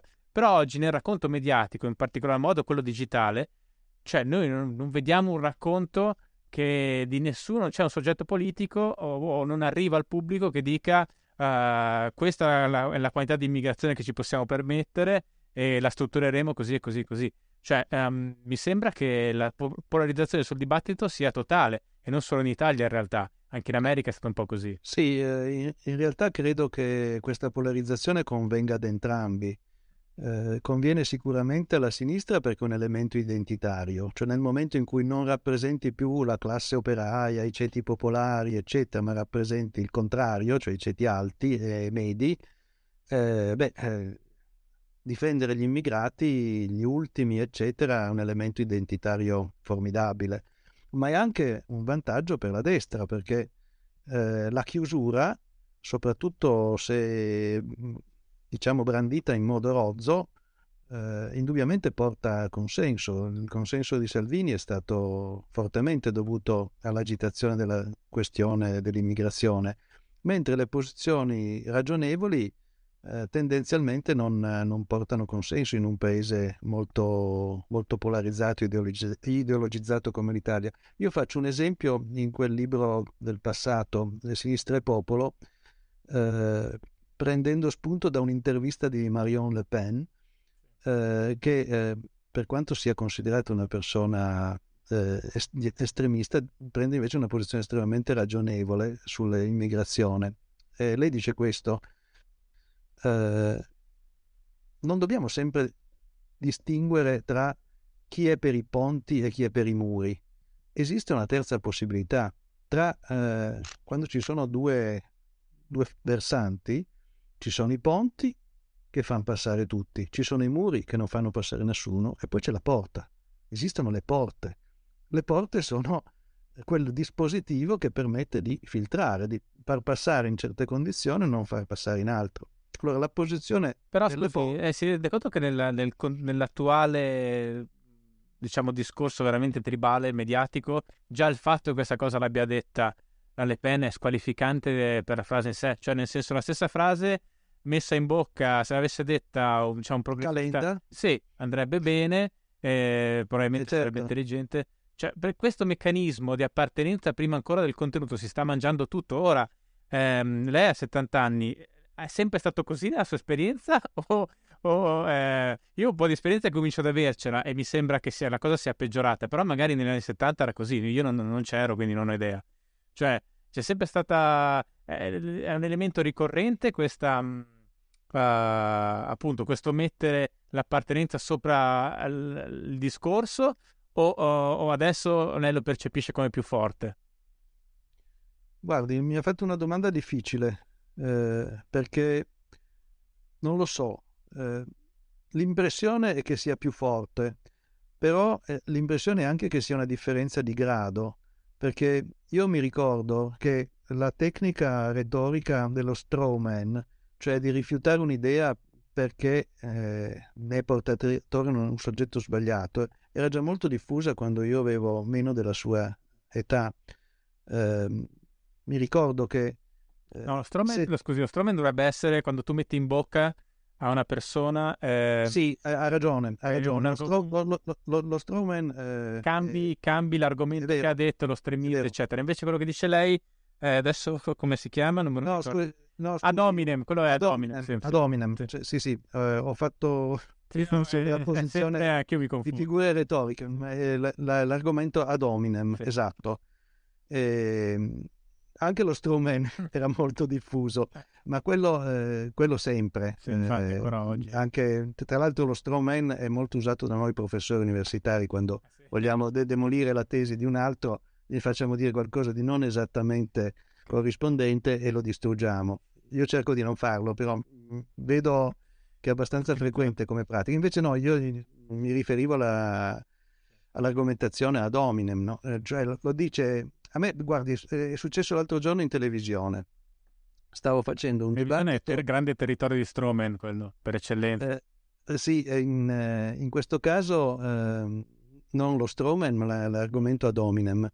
Eh, stavo discutendo con un politico di cui non faccio il nome e mi è capitato nel discorso di, di dire che ero eh, d'accordo un, su una cosa con Sgarbi. Ma lei vede, avesse visto il risolino di derisione e la battuta ognuno si cerca gli amici che si merita, eh, solo perché Sgarbi aveva detto una cosa sensata che eh, io condividevo Certo. e quindi se io condivido qualcosa che dice una persona non, non mi importa niente chi l'abbia detto. Certo. no? Eh, Eh, ma questa però la, la reazione, la reazione è stata quella, cioè di guardarti con compatimento perché il personaggio, come se io appunto, lei l'ha not- notato giustamente per Marion Le Pen, eh, è chiaro che se io dicessi in un dibattito che l'idea delle, delle porte è stata proposta da Calenda, per dire, Sì. Eh, nessuno eccepirebbe. Ma, ma se io dicessi che quella proposta, quella visione del problema è stata proposta da Marion Le Pen, eh, risolino di commiserazione. di superiorità così. morale anche. Superiorità, certo, ma come osi citare un personaggio così screditato quando noi dobbiamo ragionare con l'idea delle persone, Adesso- non... Ah, ok. Sto sentendo male, ma forse... Sì, sì, a posto, sì, sì. No, e questo mi fa un po' riflettere, no? Ehm, che poi alla fine di tutte, di tutte queste distinzioni... Sto sentendo ancora, scusi, il rumore del microfono. Adesso è a posto. Ah, ok. Eh, di tutte queste distinzioni intellettuali eh, eh, eh, pienamente all'interno del, del logos, del discorso, eccetera. Poi c'è un esempio che lei, eh, che lei prende da Lakoff, mi sembra, nel suo libro, che è la distinzione fra, che fa Lakoff fra padri severi, cioè persone cresciute con dei padri severi, invece con delle famiglie ultra accudenti. Adesso non è il termine che usa lui, ultra Sì. accudente, ma il senso è quello, no? E alle volte quando vedi eh, queste reazioni così eh, istintive, così quasi preconsce, eh, a me viene il dubbio che poi alla fine molto si riduca anche a questo, cioè quasi a una forma, cioè a come si è stati educati eh, nel- negli anni dell'infanzia, no? E quindi probabilmente un certo tipo di famiglia colta o semicolta dei borghesi di sinistra ha un atteggiamento con i, con i figli di un certo tipo, una famiglia popolare o borghese non di sinistra ce n'è un altro, e poi alla fine è il politically correct un po' viene recepito molto meglio da alcuni rispetto ad altri anche per quello, no? È, è molto riduzionista come idea, però eh, non, eh, ogni, ogni tanto mi ha colpito questa citazione perché, perché mi sembra plausibile. Sì, Lakoff eh, in realtà parla del, eh, della destra come eh, ispirata al paradigma del genitore severo e la sinistra come ispirata al paradigma del genitore premuroso. Anzi, Premuroso, sì. nel primo caso del padre severo e poi invece nel caso della sinistra il, il genitore, il genitore, per cui i genitori sono sul- alla pari, eh, premuroso. Eh, a me non- comunque non, eh, non è che convinca pienamente questo, perché... eh, Ha il fascino delle spiegazioni molto semplici, però. sì, sì, no, è si- sicuramente efficace. Quel libro si chiamava C'entrava l'elefante, se non sbaglio. non pensare, Non pensare all'elefante, sì, sì. Perché lui era un eh, consigliere mass, me- mass mediatico. Però non è, diciamo, una dicotomia eh, che, mi, che mi convinca particolarmente, perché eh, la differenza fra i due schieramenti eh, non è solo nella- nell'educazione dei figli. Anzi, io tendo a pensare che eh, il paradigma del pre- genitore premuroso sia abbastanza diffuso anche nei ceti popolari. Eh, è un paradigma molto più, più ampio, non è tipico eh, di, una parte, di una parte politica. Soprattutto in Italia i genitori sono troppo premurosi in tutti i ceti sociali e quale che sia la loro, la loro ideologia. Il padre severo è in via di estinzione, è una figura eh, limite. Certo. No, eh, ma l'altra cosa che notavo, eh, lei a un certo punto dice una caratteristica dei populismi è che individuano il, il nemico come un corpo estraneo eh, alla, alla- alla società, no? Quasi come c'è il discorso un po' forse anche del disgusto, quasi come fosse un batterio, un agente patogeno, non Sì. comunque organico, no? Che però pensandoci è esattamente quello che stavamo dicendo un po' rispetto alla politically correct, quindi sembrano quasi due facce della stessa medaglia. Cioè, come se ci fosse una tendenza storica a. eh, cioè, come se un po' la società liberale, occidentale, democratica e, e soprattutto la sua fase di confronto fosse un po' in, in crisi in questo momento, perché eh, nel momento. C'è, c'è un po', eh, è un po' la stessa tendenza che c'è in politica correct o, o no? Questa, questa di, di- dico del populismo ad, ad individuare il nemico politico come un, eh, appunto, come un altro rispetto al corpo sociale, come, cioè quasi a ricordare un po' delle dimensioni dei- dei- delle dinamiche totalitarie, no? eh, ancora non in atto, probabilmente non, non, si svilupperanno mai nella stessa maniera del passato, però un po' alla radice di quel pensiero, no? Di, di considerare sì. il nemico come qualcosa di totalmente diverso. Beh, eh, funziona in parte con la demonizzazione dell'immigrazione, ma eh, funziona anche per quanto riguarda l'Europa e i poteri forti. No? L'Europa è vista come una specie di castello staccato dal, dal corpo popolare, eh, abitato da potenti burocrati e, e, plutocrati e finanzieri che sovrintendono alle nostre vite. Allora, no, ma proprio perché notavo questa specularità, diciamo, destra, in questo caso intesa come destra populista, invece sinistra politica di correct, no, eh, mi sembrava abbastanza speculare il discorso sul nemico, almeno non è lo stesso nemico, non si sostanzia le stesse cose, ma c'è quasi la stessa repulsione, ecco. Sì, eh, tutti hanno bisogno del nemico sulla scena politica, però il eh, nemico della destra è spesso un nemico esterno, invece il nemico della sinistra è, è un nemico interno.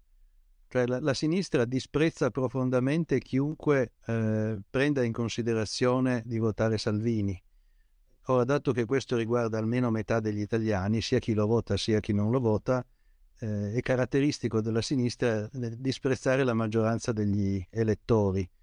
Eh, la destra, anche lei ha bisogno del nemico, ma considera nemici in realtà delle minoranze, perché sia in, in la burocrazia europea che eh, gli immigrati sono de, delle minoranze per lo più esterne, tra l'altro. Gli immigrati sono nemici finché sono fuori e cercano di entrare in Italia, poi sono visti abbastanza benevolmente anche opportunisticamente, perché gli immigrati sono tutte forze lavoro eh, spesso a basso costo. Infatti, forse quello che non abbiamo detto sul suo modello di società signore di massa è che si basa anche poi su una fascia di popolazione che è in condizioni eh, diciamo, sì, molto difficili. Quella che io chiamo l'infrastruttura paraschiavistica ah, della società. Esatto. Sì, io sostengo che la società signorile eh, ha alcuni pilastri. Uno è la ricchezza accumulata dalle generazioni precedenti, eh, l'altro è la distruzione della scuola di cui non abbiamo parlato granché, ma il terzo è proprio l'infrastruttura paraschiavistica. Eh, una componente della società italiana abbastanza cresciuta negli ultimi anni e che io valuto in un minimo di 3 milioni di persone, di occupati e un massimo di 4, quindi circa il 15% della struttura occupazionale, che non è poco. E l'ho suddivisa in sette segmenti molto diversi tra di loro, c'è sia lavoro illegale, sia lavoro legale, eh, sia lavoro regolare, sia lavoro irregolare, sono varie, varie tipologie di lavoro, però sono tutti, diciamo, elementi importanti per il funzionamento della società signorile. Eh, posso fare qualche esempio? Sì.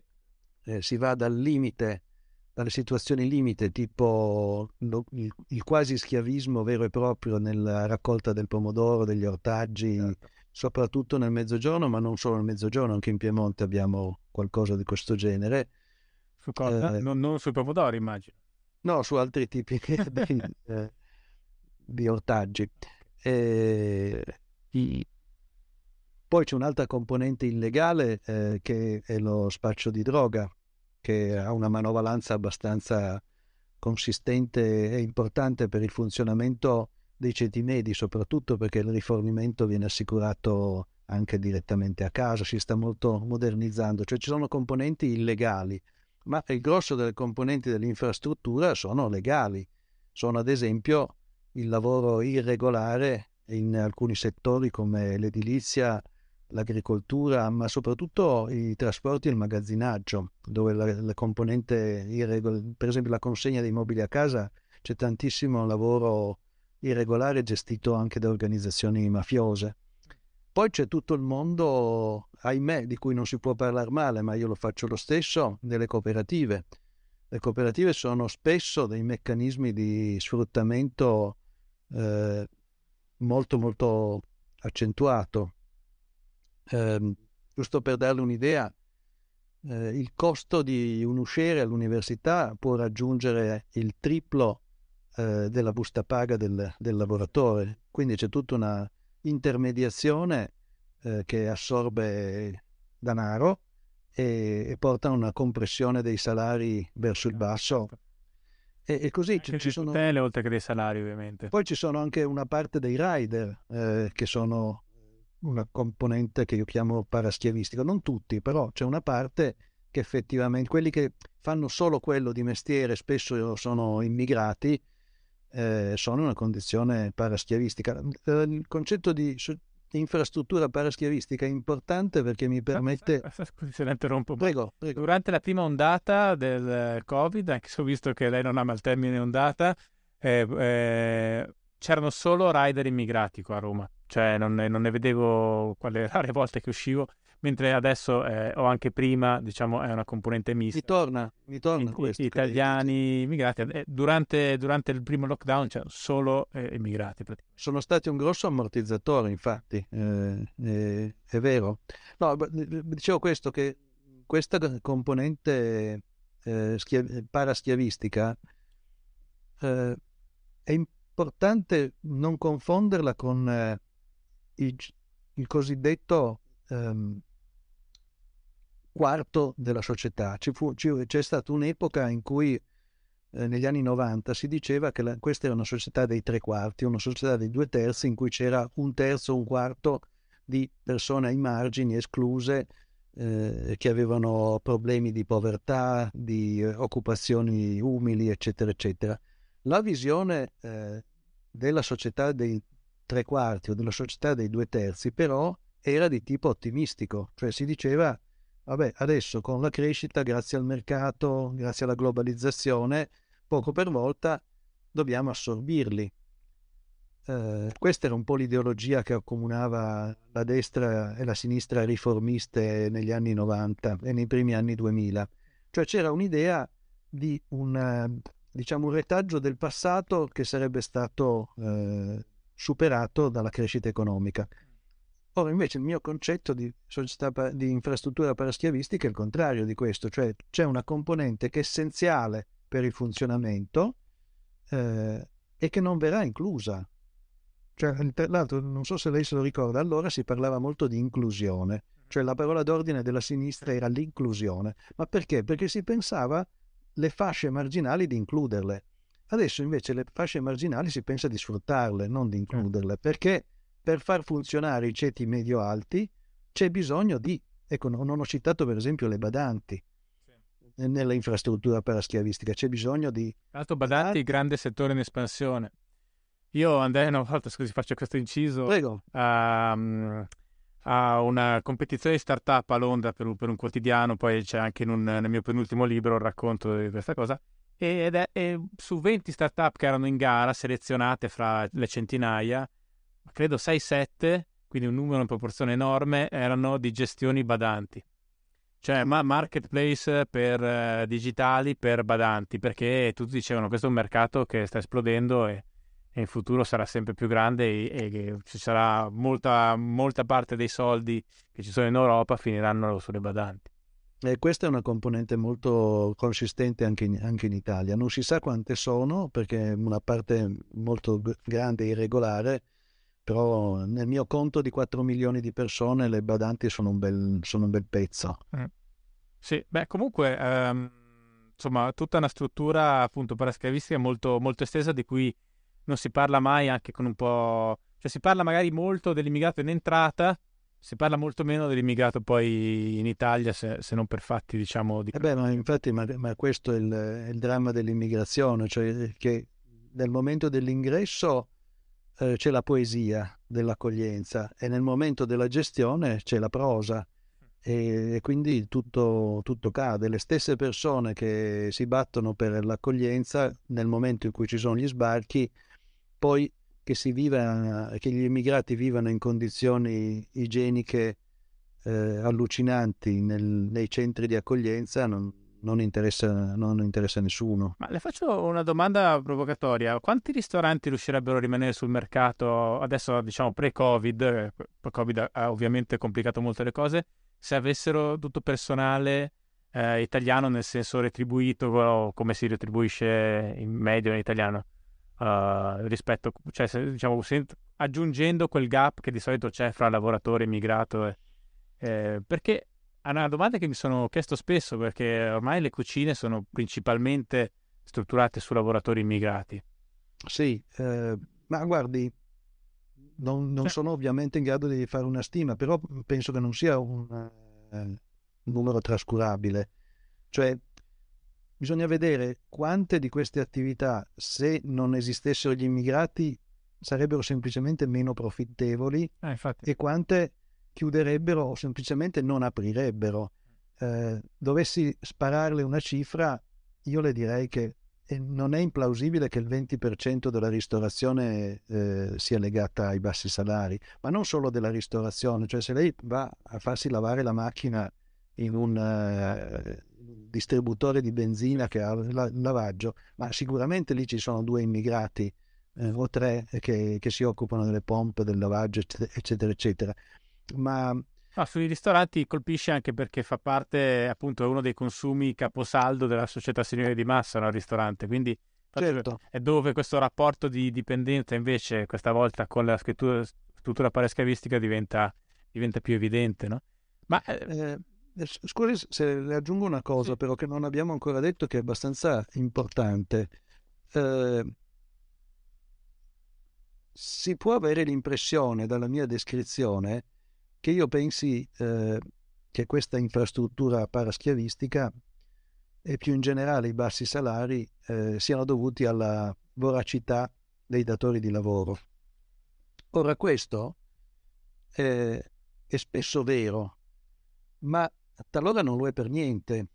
Cioè, eh, noi dobbiamo renderci conto che il nostro sistema sociale è a bassa produttività quindi se i salari sono bassi in Italia, eh, in una certa misura eh, si tratta di abusi, ma in, in, per un'altra parte si tratta semplicemente del fatto che noi non avremmo la possibilità di stare sul mercato con delle produzioni se la forza lavoro fosse pagata come in Germania. Per quello facevo quella domanda prima.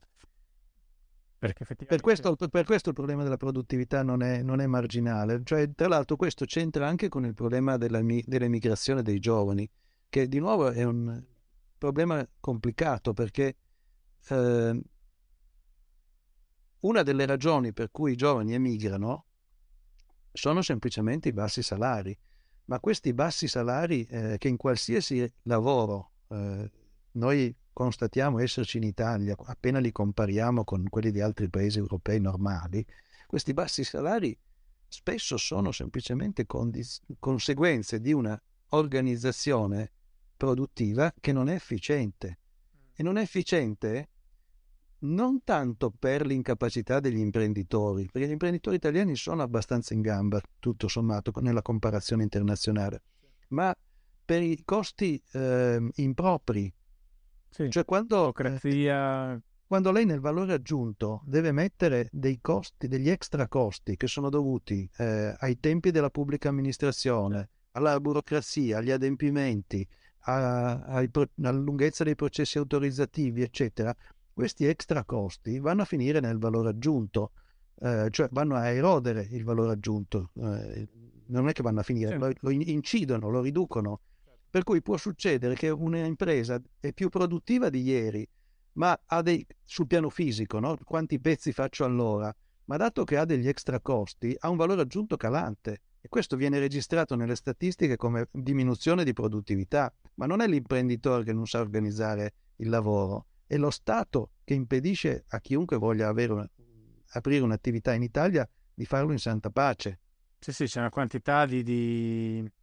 Poi della, si parlano extra costi, si... sono extra costi che non ci sono negli altri paesi. Se lei prende la graduatoria di Doing Business che fa la Banca Mondiale, sì. noi siamo agli ultimissimi post, posti su questo. No, ma poi spesso si parla di fiscalità, ma uno deve anche considerare il costo orario dell'attendere alla burocrazia.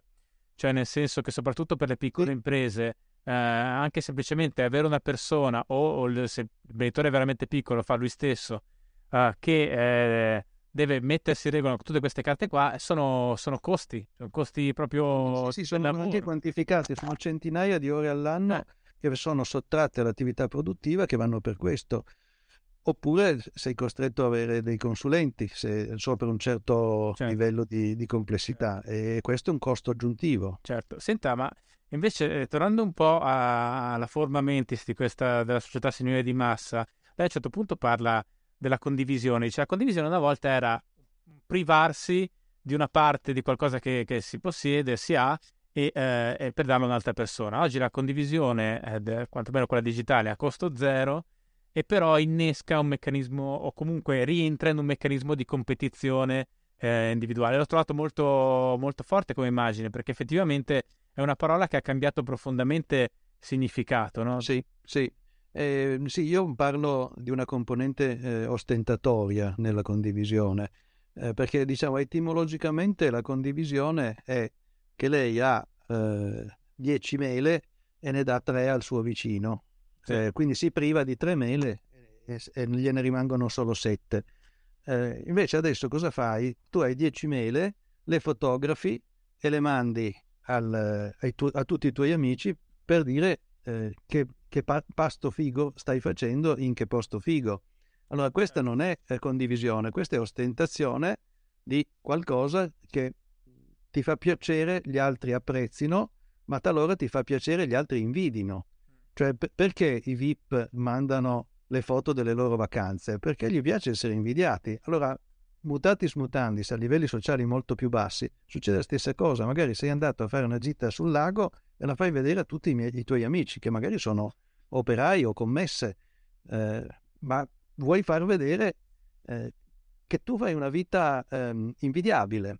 Ma questo non c'è niente di male, però non è la condivisione in senso classico. Senti, eh, senta, io è qualche anno che assisto a questa scena grottesca l'estate, posto... Mio padre è di Lecce e ancora io vado spesso, spesso lì e, e, l'estate e negli ultimi anni è diventato sovraffollato, soprattutto in agosto, in una maniera veramente... Lo so, lo so, ci sono stato anch'io. Ok, incredibile.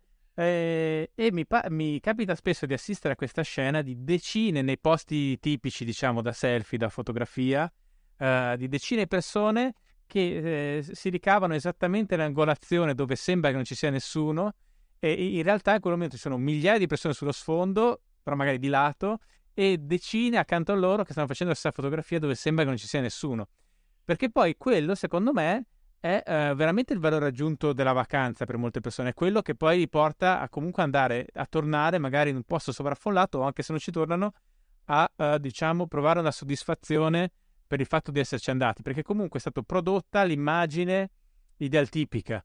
Guardi, con loro dentro. Cosa, le racconto un episodio a mia volta eh, per spiegare perché eh, le vacanze sono un simbolo di status. Eh, alcuni anni fa ci fu un'inchiesta giornalistica eh, che scoprì eh, in uno dei quartieri eh, più popolari e disgregati di Torino famiglie che non uscivano di casa, stavano tappati tutto agosto in casa per far credere di essere andate in vacanza e poi mostrare nelle foto trafugate chissà come eh, delle loro vacanze senza rivelare che non erano state in, in vacanza affatto e erano stati chiusi in casa. Per cui sì. siamo arrivati al punto che la vacanza è un simbolo di status e anche se tu eh, sei di umilissima condizione, devi esibire questo simbolo di status e se non riesci a esibirlo è una grave ferita. Certo, sì sì, ehm, sa dove, dove, non ho incontrato questa cosa? L'unico posto negli ultimi anni, a un certo punto sono stato invitato uh, su una barca a vela per qualche giorno uh, in Sardegna e non ho visto nessuno che faceva selfie. Devo dire che nei, nei, posti dove di solito mi, mi, sposto abitualmente invece è una condizione uh, costante. E mi ha fatto riflettere, tanto che ho messo poi questa cosa nel, nel mio ultimo libro, eh, perché effettivamente poi... Come si chiama il suo ultimo libro? Odio, è un romanzo. Odio? Sì, odio, sì, sì. Sì, eh. perché tratta del tema del capo espiatorio nel, nell'epoca digitale. Eh, ci sono tutta una serie di questioni, ma principalmente uno dei dispunti che ha messo in moto il romanzo è che il, il fondatore, cioè scusi, il primo finanziatore privato in, in Facebook era Peter Thiel, eh, che è stato fondatore di PayPal, di altre startup di grande successo, poi diventate aziende che valevano miliardi. E lui è un, eh, un ex studente, ma non casuale, proprio un seguace di René Girard e ha sempre dichiarato in tutte le sue varie interviste che, che rilascia spesso che René Girard è stato proprio centrale nella sua formazione e, uh, culturale e, ehm, e, se ci pensa Facebook ha molti, ha molti aspetti di quella che è... Ah, non solo, scusi, devo aggiungere un'altra cosa su Till. Non solo l'ha dichiarato, ma ha anche fondato una, una fondazione, finanzia una fondazione di studi girardiani. Credo sia la principale. Comunque, se non è la principale, è una fondazione molto grande e ben finanziata.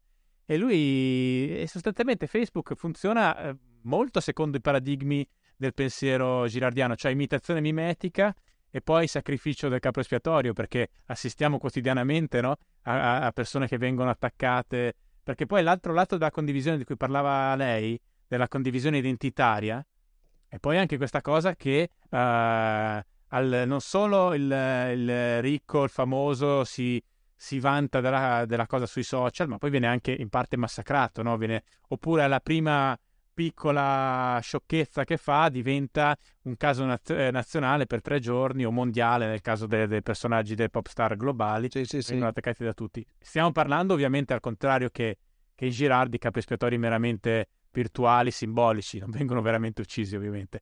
Però uh, poi la questione è un po' più complessa di così, però diciamo alcuni probabilmente questo Till non l'ha mai detto, però è legittimo pensare che il motivo per cui lui ha visto così lungo in Facebook sia stato, eh, cioè unendo i puntini, lui grande seg- ha scritto anche un libro che si chiama From Zero to One o, o, qualcosa del genere, comunque da 0 a 1, eh, che parla proprio dell'applicazione delle teorie girardiane a, al, al, mondo delle start-up. È, rispetto a Girard è un libro abbastanza grezzo, è molto aziendalista, non ha per niente la finezza di Girard, però fa capire quanto lui, quanto sia centrale, capito? Mi sono dilungato molto, comunque il tema è questo qua. Eh, ok. Capito? Senta, eh, non doveva chiedermelo, poi io parto, potrei parlare per ore. Senta, eh, lei invece sta scrivendo un altro libro e poi la saluto ehm, sul Covid, sulla gestione del Covid, no? Sì. E, ehm, e quindi la domanda a questo punto eh, sorge spontanea, come si diceva una volta, cioè lei ha trovato che ci siano dei legami, uh, le sembra che ci siano dei legami fra appunto il modo di pensare e, di, e anche di organizzarsi e, e come è organizzata la società signore di massa e poi invece la mala gestione che c'è stata del, del Covid e che lei ha, ha, pubblicamente stigmatizzato e denunciato in questi mesi eh, sia sugli editoriali del Messaggero sia poi sul, suo, sul sito della Fondazione Yum che raccoglie un po' i suoi interventi che si possono andare a vedere, sono lì e sono sempre molto, molto aggressivi e molto interessanti proprio perché lucidi, ecco.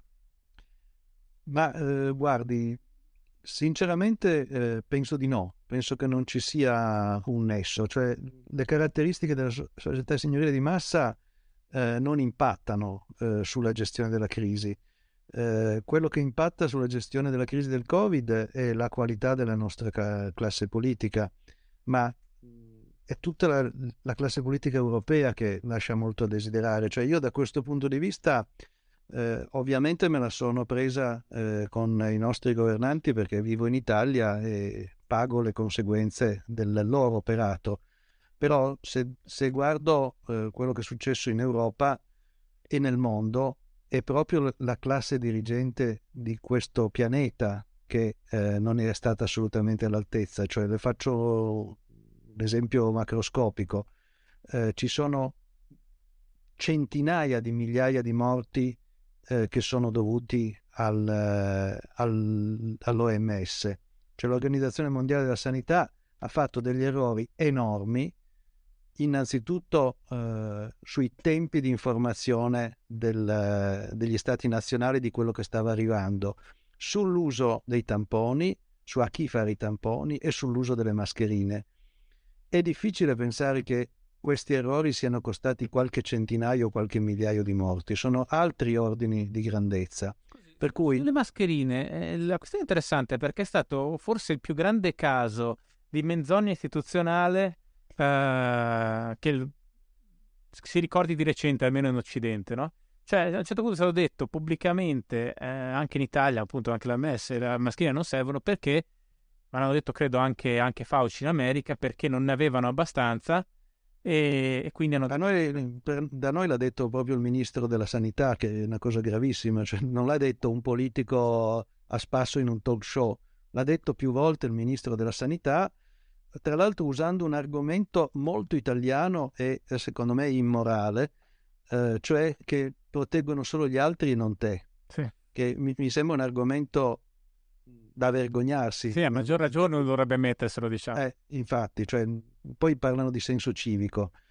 Eh, però appunto il quadro è che secondo me eh, ci sono responsabilità enormi eh, dell'OMS, ci sono responsabilità dell'Europa, perché l'Europa, oltre a non aver ancora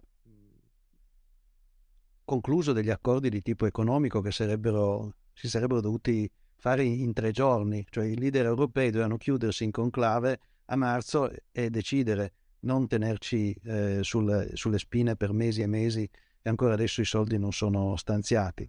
Ma ehm, a parte questo, eh, c'è un fatto culturale fondamentale, cioè l'ideologia europea ha molti tasselli, ha molti elementi. Uno è la libera circolazione delle merci, ma l'altro è la libera circolazione delle persone. Ora, eh, chi ha studiato il problema del Covid sa benissimo che eh, uno dei provvedimenti più efficaci, anche se non sufficienti, ma assolutamente necessario, è la restrizione della circolazione internazionale. Cioè le, i controlli sui voli, sugli ingressi nei pay, nei, da un paese all'altro erano assolutamente essenziali, certo. ma cozzavano con l'ideologia europea della libera circolazione. Guardi che tra l'altro vale anche adesso, oggi è uscito eh, su internet un servizio di una giornalista che ha provato ad andare a sciare in Svizzera entrando da varie parti, non c'è il minimo controllo. Certo. Cioè noi abbiamo proprio scelto di eh, far circolare liberamente la gente, un po' eh, pensando che questo sosteneva il turismo, un po' pensando di eh, diciamo, eh, evitare dei cali di consenso, perché se tu cominci a mettere i bastoni tra le ruote alla gente, il tuo consenso diminuisce. Però scusi, eh, ma quanto può aver impattato il turismo straniero quest'estate sull'economia italiana e quanto invece eh, sono state le conseguenze di questi lockdown eh, parziali o totali o quasi totali a seconda delle zone? Cioè io credo, adesso non lo so, magari lei lo sa, magari lo sta studiando, eh, però occhio non credo che il turismo che si è potuto comunque mantenere quest'estate straniero sia una cifra superiore per l'economia italiana rispetto ai danni economici della seconda ondata. È esattamente quello che io ho sostenuto, cioè eh, io l'ho, fatto come, l'ho detto come congettura due o tre mesi fa, poi adesso c'è uno studio del, del Fondo Monetario Internazionale che lo conferma. Eh, il danno che stiamo pagando adesso per non aver fatto le poche cose che si potevano fare quest'estate è molto maggiore del danno che avremmo avuto se avessimo fatto le cose a suo tempo. Ma una delle ragioni per cui non abbiamo fatto nulla a suo tempo è l'ideologia europea, cioè il fatto che noi abbiamo questo totem della libera circolazione delle persone al massimo ci arrabbiamo quando non c'è reciprocità. Non so se si ricorda quando sì, sì, sì. Eh, la Grecia non voleva gli italiani, allora Di Maio si arrabbiava molto perché... Cioè, eh, quando queste sono misure sanitarie, non sono misure culturali, cioè non è che tu non fai entrare... Lo stesso problema ci fu internamente quando il povero governatore della Sardegna disse, ma se volete venire esatto, qua... Esatto, esatto. fu massacrato come razzista. Adesso, eh. Dicevano che era incostituzionale, eccetera. Adesso lo si sta, lo si sta tranquillamente pensando. Allora, questa roba qui eh, non si sa quali conseguenze abbia avuto, ma eh, cioè è difficile misurare, no? Però io dico solo una cosa che eh, mi è capitato anche di dire in un'altra intervista all'Huffington Post, che è una cosa di puro buonsenso. Se un'epidemia diventa una pandemia, tutto puoi fare tranne che incentivare il turismo internazionale. Cioè è impensabile certo. eh, combattere una pandemia con il turismo internazionale a briglie sciolte. Cioè questa è una misura di puro buonsenso. Certo. Se avessimo un'ONU, un'Organizzazione delle Nazioni Unite, un'Unione Europea, un'Organizzazione Mondiale della Sanità eh, che funzionano ancora secondo principi di saggezza, questa sarebbe stata la prima misura che avrebbero adottato. Invece funzionano in base ad altri principi che non sono di saggezza, ma sono interessi di bottega. Ma infatti lei, essendo anche un docente, un docente di analisi dei dati, eh, cioè, non le sembra che il processo di, di decision making, si direbbe in inglese, eh, politico in Italia, sia, sia, molto lontano da un'analisi corretta dei dati, non sia, la, non sia il suo centro, non sia il suo diciamo, non sia il momento da, da cui poi prende, prende, le mosse, ma siano totalmente altri gli interessi quasi corporativi, no? È, è come se la capacità di essere interessati, cioè il fatto di essere interessati o meno da, uh, da provvedimenti per il contenimento del Covid dipenda molto uh, dalla, dalla, propria capacità come corporazione di fare rumore. Cioè, a un certo punto in Italia sembrava che esistessero solo gente che metteva le case su Airbnb e, uh, e ristoratori che per carità qualcuno doveva pur tutelare, però forse non sono l'unica attività economiche d'Italia. Ma eh, guardi, sul perché eh, il nostro governo abbia seguito la linea che ha seguito, eh, io sinceramente non ho una spiegazione che mi convinca del tutto, perché eh, da un lato uno può pensare che la stella polare di questo governo, come di ogni governo, sia il consenso. Eh, il consenso è consenso immediato e eh, nella ricerca del consenso immediato tu non puoi fare cose impopolari fino a che il popolo non capisce che le devi fare assolutamente. Quindi la linea eh, logica che consegue da questa visione è tu lasci eh, che le cose marciscano, che la situazione si aggravi, anzi magari aiuti la situazione ad aggravarsi, così finalmente puoi varare i provvedimenti che sarebbero necessari. Questa è una spiegazione. Però io mi faccio un'obiezione. Se avessero saputo che stavano provocando la seconda ondata, forse avrebbero agito diversamente cioè, a me stupisce che un, la miopia di un governo arrivi al punto da provocare la, la, seconda ondata per tenere buono il consenso immediato. Cioè, il consenso immediato vuol dire che tu sei ad agosto e vuoi il consenso agosto-settembre perché c'è il voto. Cioè, c'è anche stato questo problema qui del voto. Certo. No, eh, paradossalmente chi ha preso voti migliori, cioè voti migliori, chi ha vinto più largamente? Due governatori che avevano, che erano stati più severi durante la gestione della, la prima ondata. Poi uno sì. più sulla carta dell'altro perché non aveva avuto... Però diciamo comunque erano percepiti in questa maniera dal, dall'elettorato in quel momento. No, però guardi, io penso che queste vittorie sono dinamiche locali, non credo che c'entri eh, la severità. Se De Luca era un po' meno severo, vinceva lo stesso perché non aveva avversari credibili. Io la cosa su cui volevo attirare la sua attenzione eh, è, una, proprio una domanda che mi faccio. Cioè, hanno agito così sapendo che arrivava la seconda ondata, ma perché non potevano eh, scontentare gli italiani a breve, a breve, termine o non sapevano che arrivava la seconda ondata? Eh, tendo a pensare che la risposta giusta sia la seconda, cioè che non lo sapevano, per due motivi. Primo, che il ministro Speranza ha fatto un libro eh, di autoesaltazione eh, che ha poi dovuto ritirare dalle librerie e eh, se avesse saputo che arrivava la seconda ondata forse quel libro non, non lo scriveva perché ci ha fatto una figura veramente da cioccolataio. Eh, ma, Con tutto il rispetto per i cioccolatai. Assolutamente, anzi ammirazione e, invidia. Eh, allora l'ipotesi potrebbe essere eh, questi non erano in grado di eh, prevedere la seconda ondata. Dato che invece noi analisti l'abbiamo prevista, eh, la domanda è ma perché eh, noi l'abbiamo prevista e loro non ci hanno ascoltati? E la risposta mia è eh, primo perché eh, è completamente assente la cultura scientifica in Italia. Cioè la Merkel ha due lauree.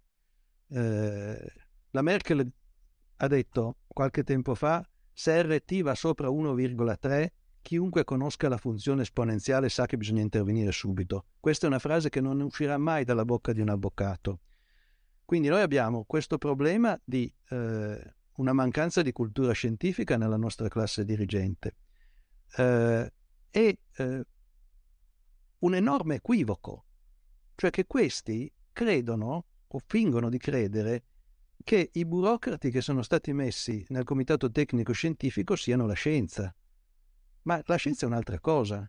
La scienza eh, sono le persone che hanno raggiunto i migliori risultati nelle rispettive discipline, non le persone che hanno guadagnato gli scranni più alti in una apparati burocratici eh, della sanità.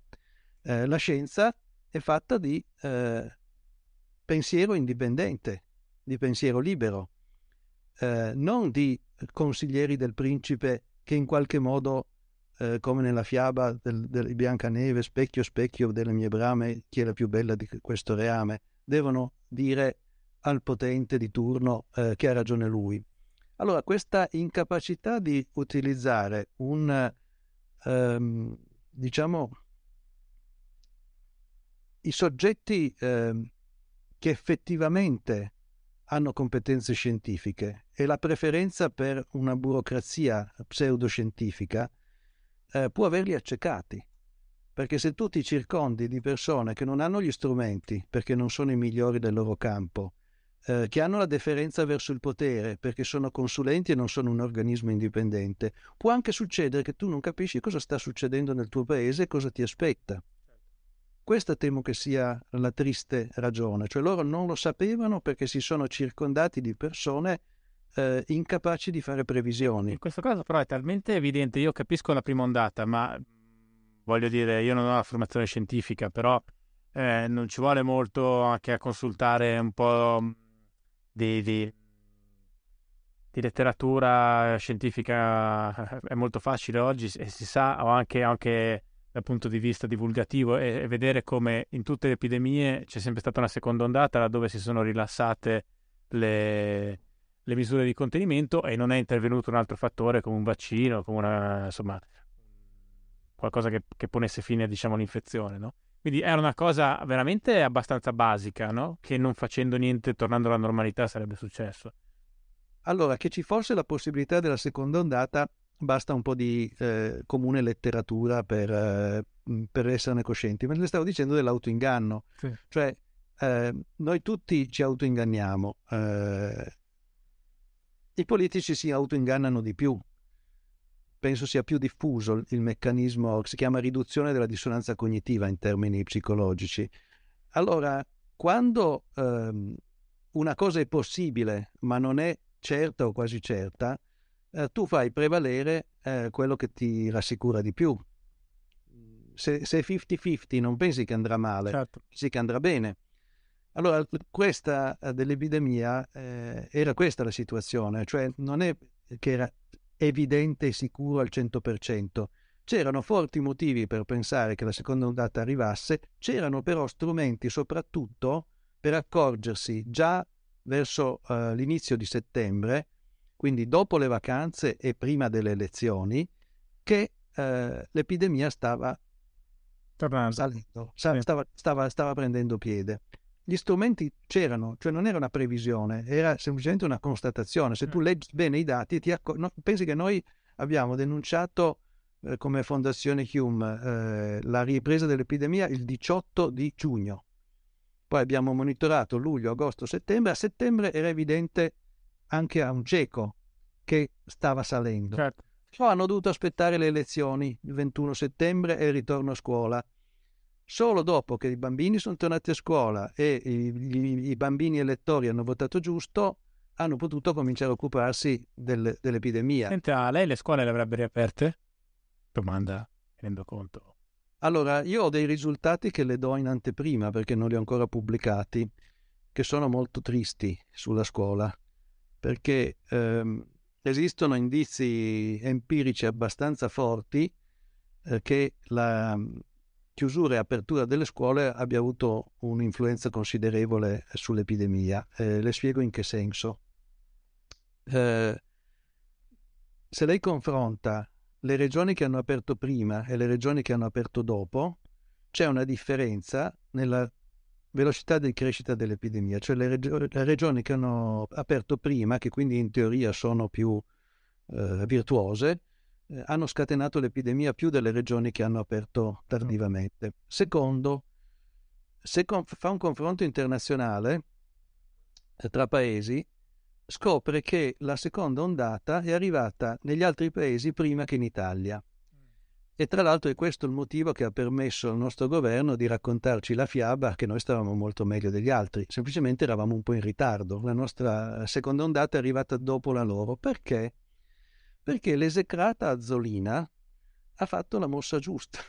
Mi spiace dire questo perché io non ho nessuna particolare simpatia né eh, stima del ministro Azzolina, eh, soprattutto per la menata dei banchi a rotelle ma ehm, e per la superficialità sui trasporti. Però devo dire che eh, con un ministro dei trasporti e delle regioni che non fanno nulla per rafforzare il servizio eh, pubblico locale, il trasporto pubblico locale, la decisione a maggio di non aprire le scuole è quella che ci ha preservato l'estate. Sì, però al tempo stesso su, um, eh, sulla Zolina c'è da dire che eh, più che altro lei è stata, a me ha dato l'impressione di un ministro che è interessato a, a mantenere una posizione per, per, fare una presa di potere, quindi eh, in primavera non le riapro e adesso in autunno le devo tenere per forza aperte. Non, mi sembra in entrambi i casi, cioè meglio sarebbe stato tenerle chiuse sempre, ma probabilmente però voglio dire, Razzolina, non, credo, non so quanto l'abbia fatto consciamente questa cosa. No, ma io stavo, era sarcasmo. Sì, sì, certo. Cioè, è chiaro che il ministro inconsapevole credeva di sbagliare, invece ha fatto bene, e poi credeva di far bene, invece sbagliava. Cioè, Esattamente. Ma eh, non era assolutamente, non penso che sia, che sia consapevole, però tornando alle scuole, questo è un discorso importante. A me fa male dire eh, che eh, le scuole non si possono riaprire, ma la ragione per cui non si possono riaprire è che non funziona tutto intorno, cioè non sono le scuole, cioè nel, le scuole tutto sommato sono dei posti in cui sono state prese delle misure paragonabili a quelle che ci sono in un negozio o in altri posti, cioè non, non si può dire le scuole non, non, fanno il loro dovere, non è dentro la scuola il problema, il problema è tutto all'esterno cioè arrivarci su, su, mezzi pubblici affollati, andare via su mezzi pubblici affollati, non avere un sistema di tracciamento, non avere i tamponi veloci, non avere il termoscanner, cioè è tutto l'intorno, eh, ma soprattutto quello che succede fuori dalla scuola che rende pericoloso il fatto che milioni di studenti eh, stiano sui mezzi pubblici. Eh, e poi comunque una fascia di popolazione come età dove sono praticamente tutti asintomatici, questo eh, li rende ancora, più, certo. peric- rende ancora più pericolosi. Perché... Assolutamente. Cioè, certo. L'incidenza, diciamo, della persona è più difficile individuare. Diciamo. Ci sono tantissimi asintomatici anche in altre fasce d'età, però lì praticamente è, la to- è quasi la... la... Eh, sono quasi tutti, al 99,9% sono asintomatici, certo, certo. Senta, quando uscirà questo libro sul Covid? Ma dovrebbe uscire intorno a Natale, un po', un po prima di Natale. Quindi ormai siamo addirittura d'arrivo. Va bene, quindi secondo lei però le riapriranno adesso le, scuole? Se già se ne sta parlando. Ma guardi, non, non faccio previsioni, probabilmente... Si sbriga a pubblicare il libro. No, forse, no, forse le tengono chiuse. Io mi, mi, aspettavo una terza ondata, eh, invece comincio a pensare che ci tengono a bagnomaria per mesi, cioè che sarà uno stop and go loro riaprono, poi riparte l'epidemia, richiudono, poi riaprono, poi richiudono fino a che arriva il sole e con eh, la tintarella eh, anche l'epidemia fa un passo indietro. Vabbè, vedremo. Senta, io la ringrazio, è stata veramente una bellissima chiacchierata molto estesa, e, insomma io ammiro molto il suo lavoro, quindi mi ha fatto molto piacere. Grazie a lei. Va bene, grazie, eh. grazie, grazie del suo tempo, arrivederci. Arrivederci.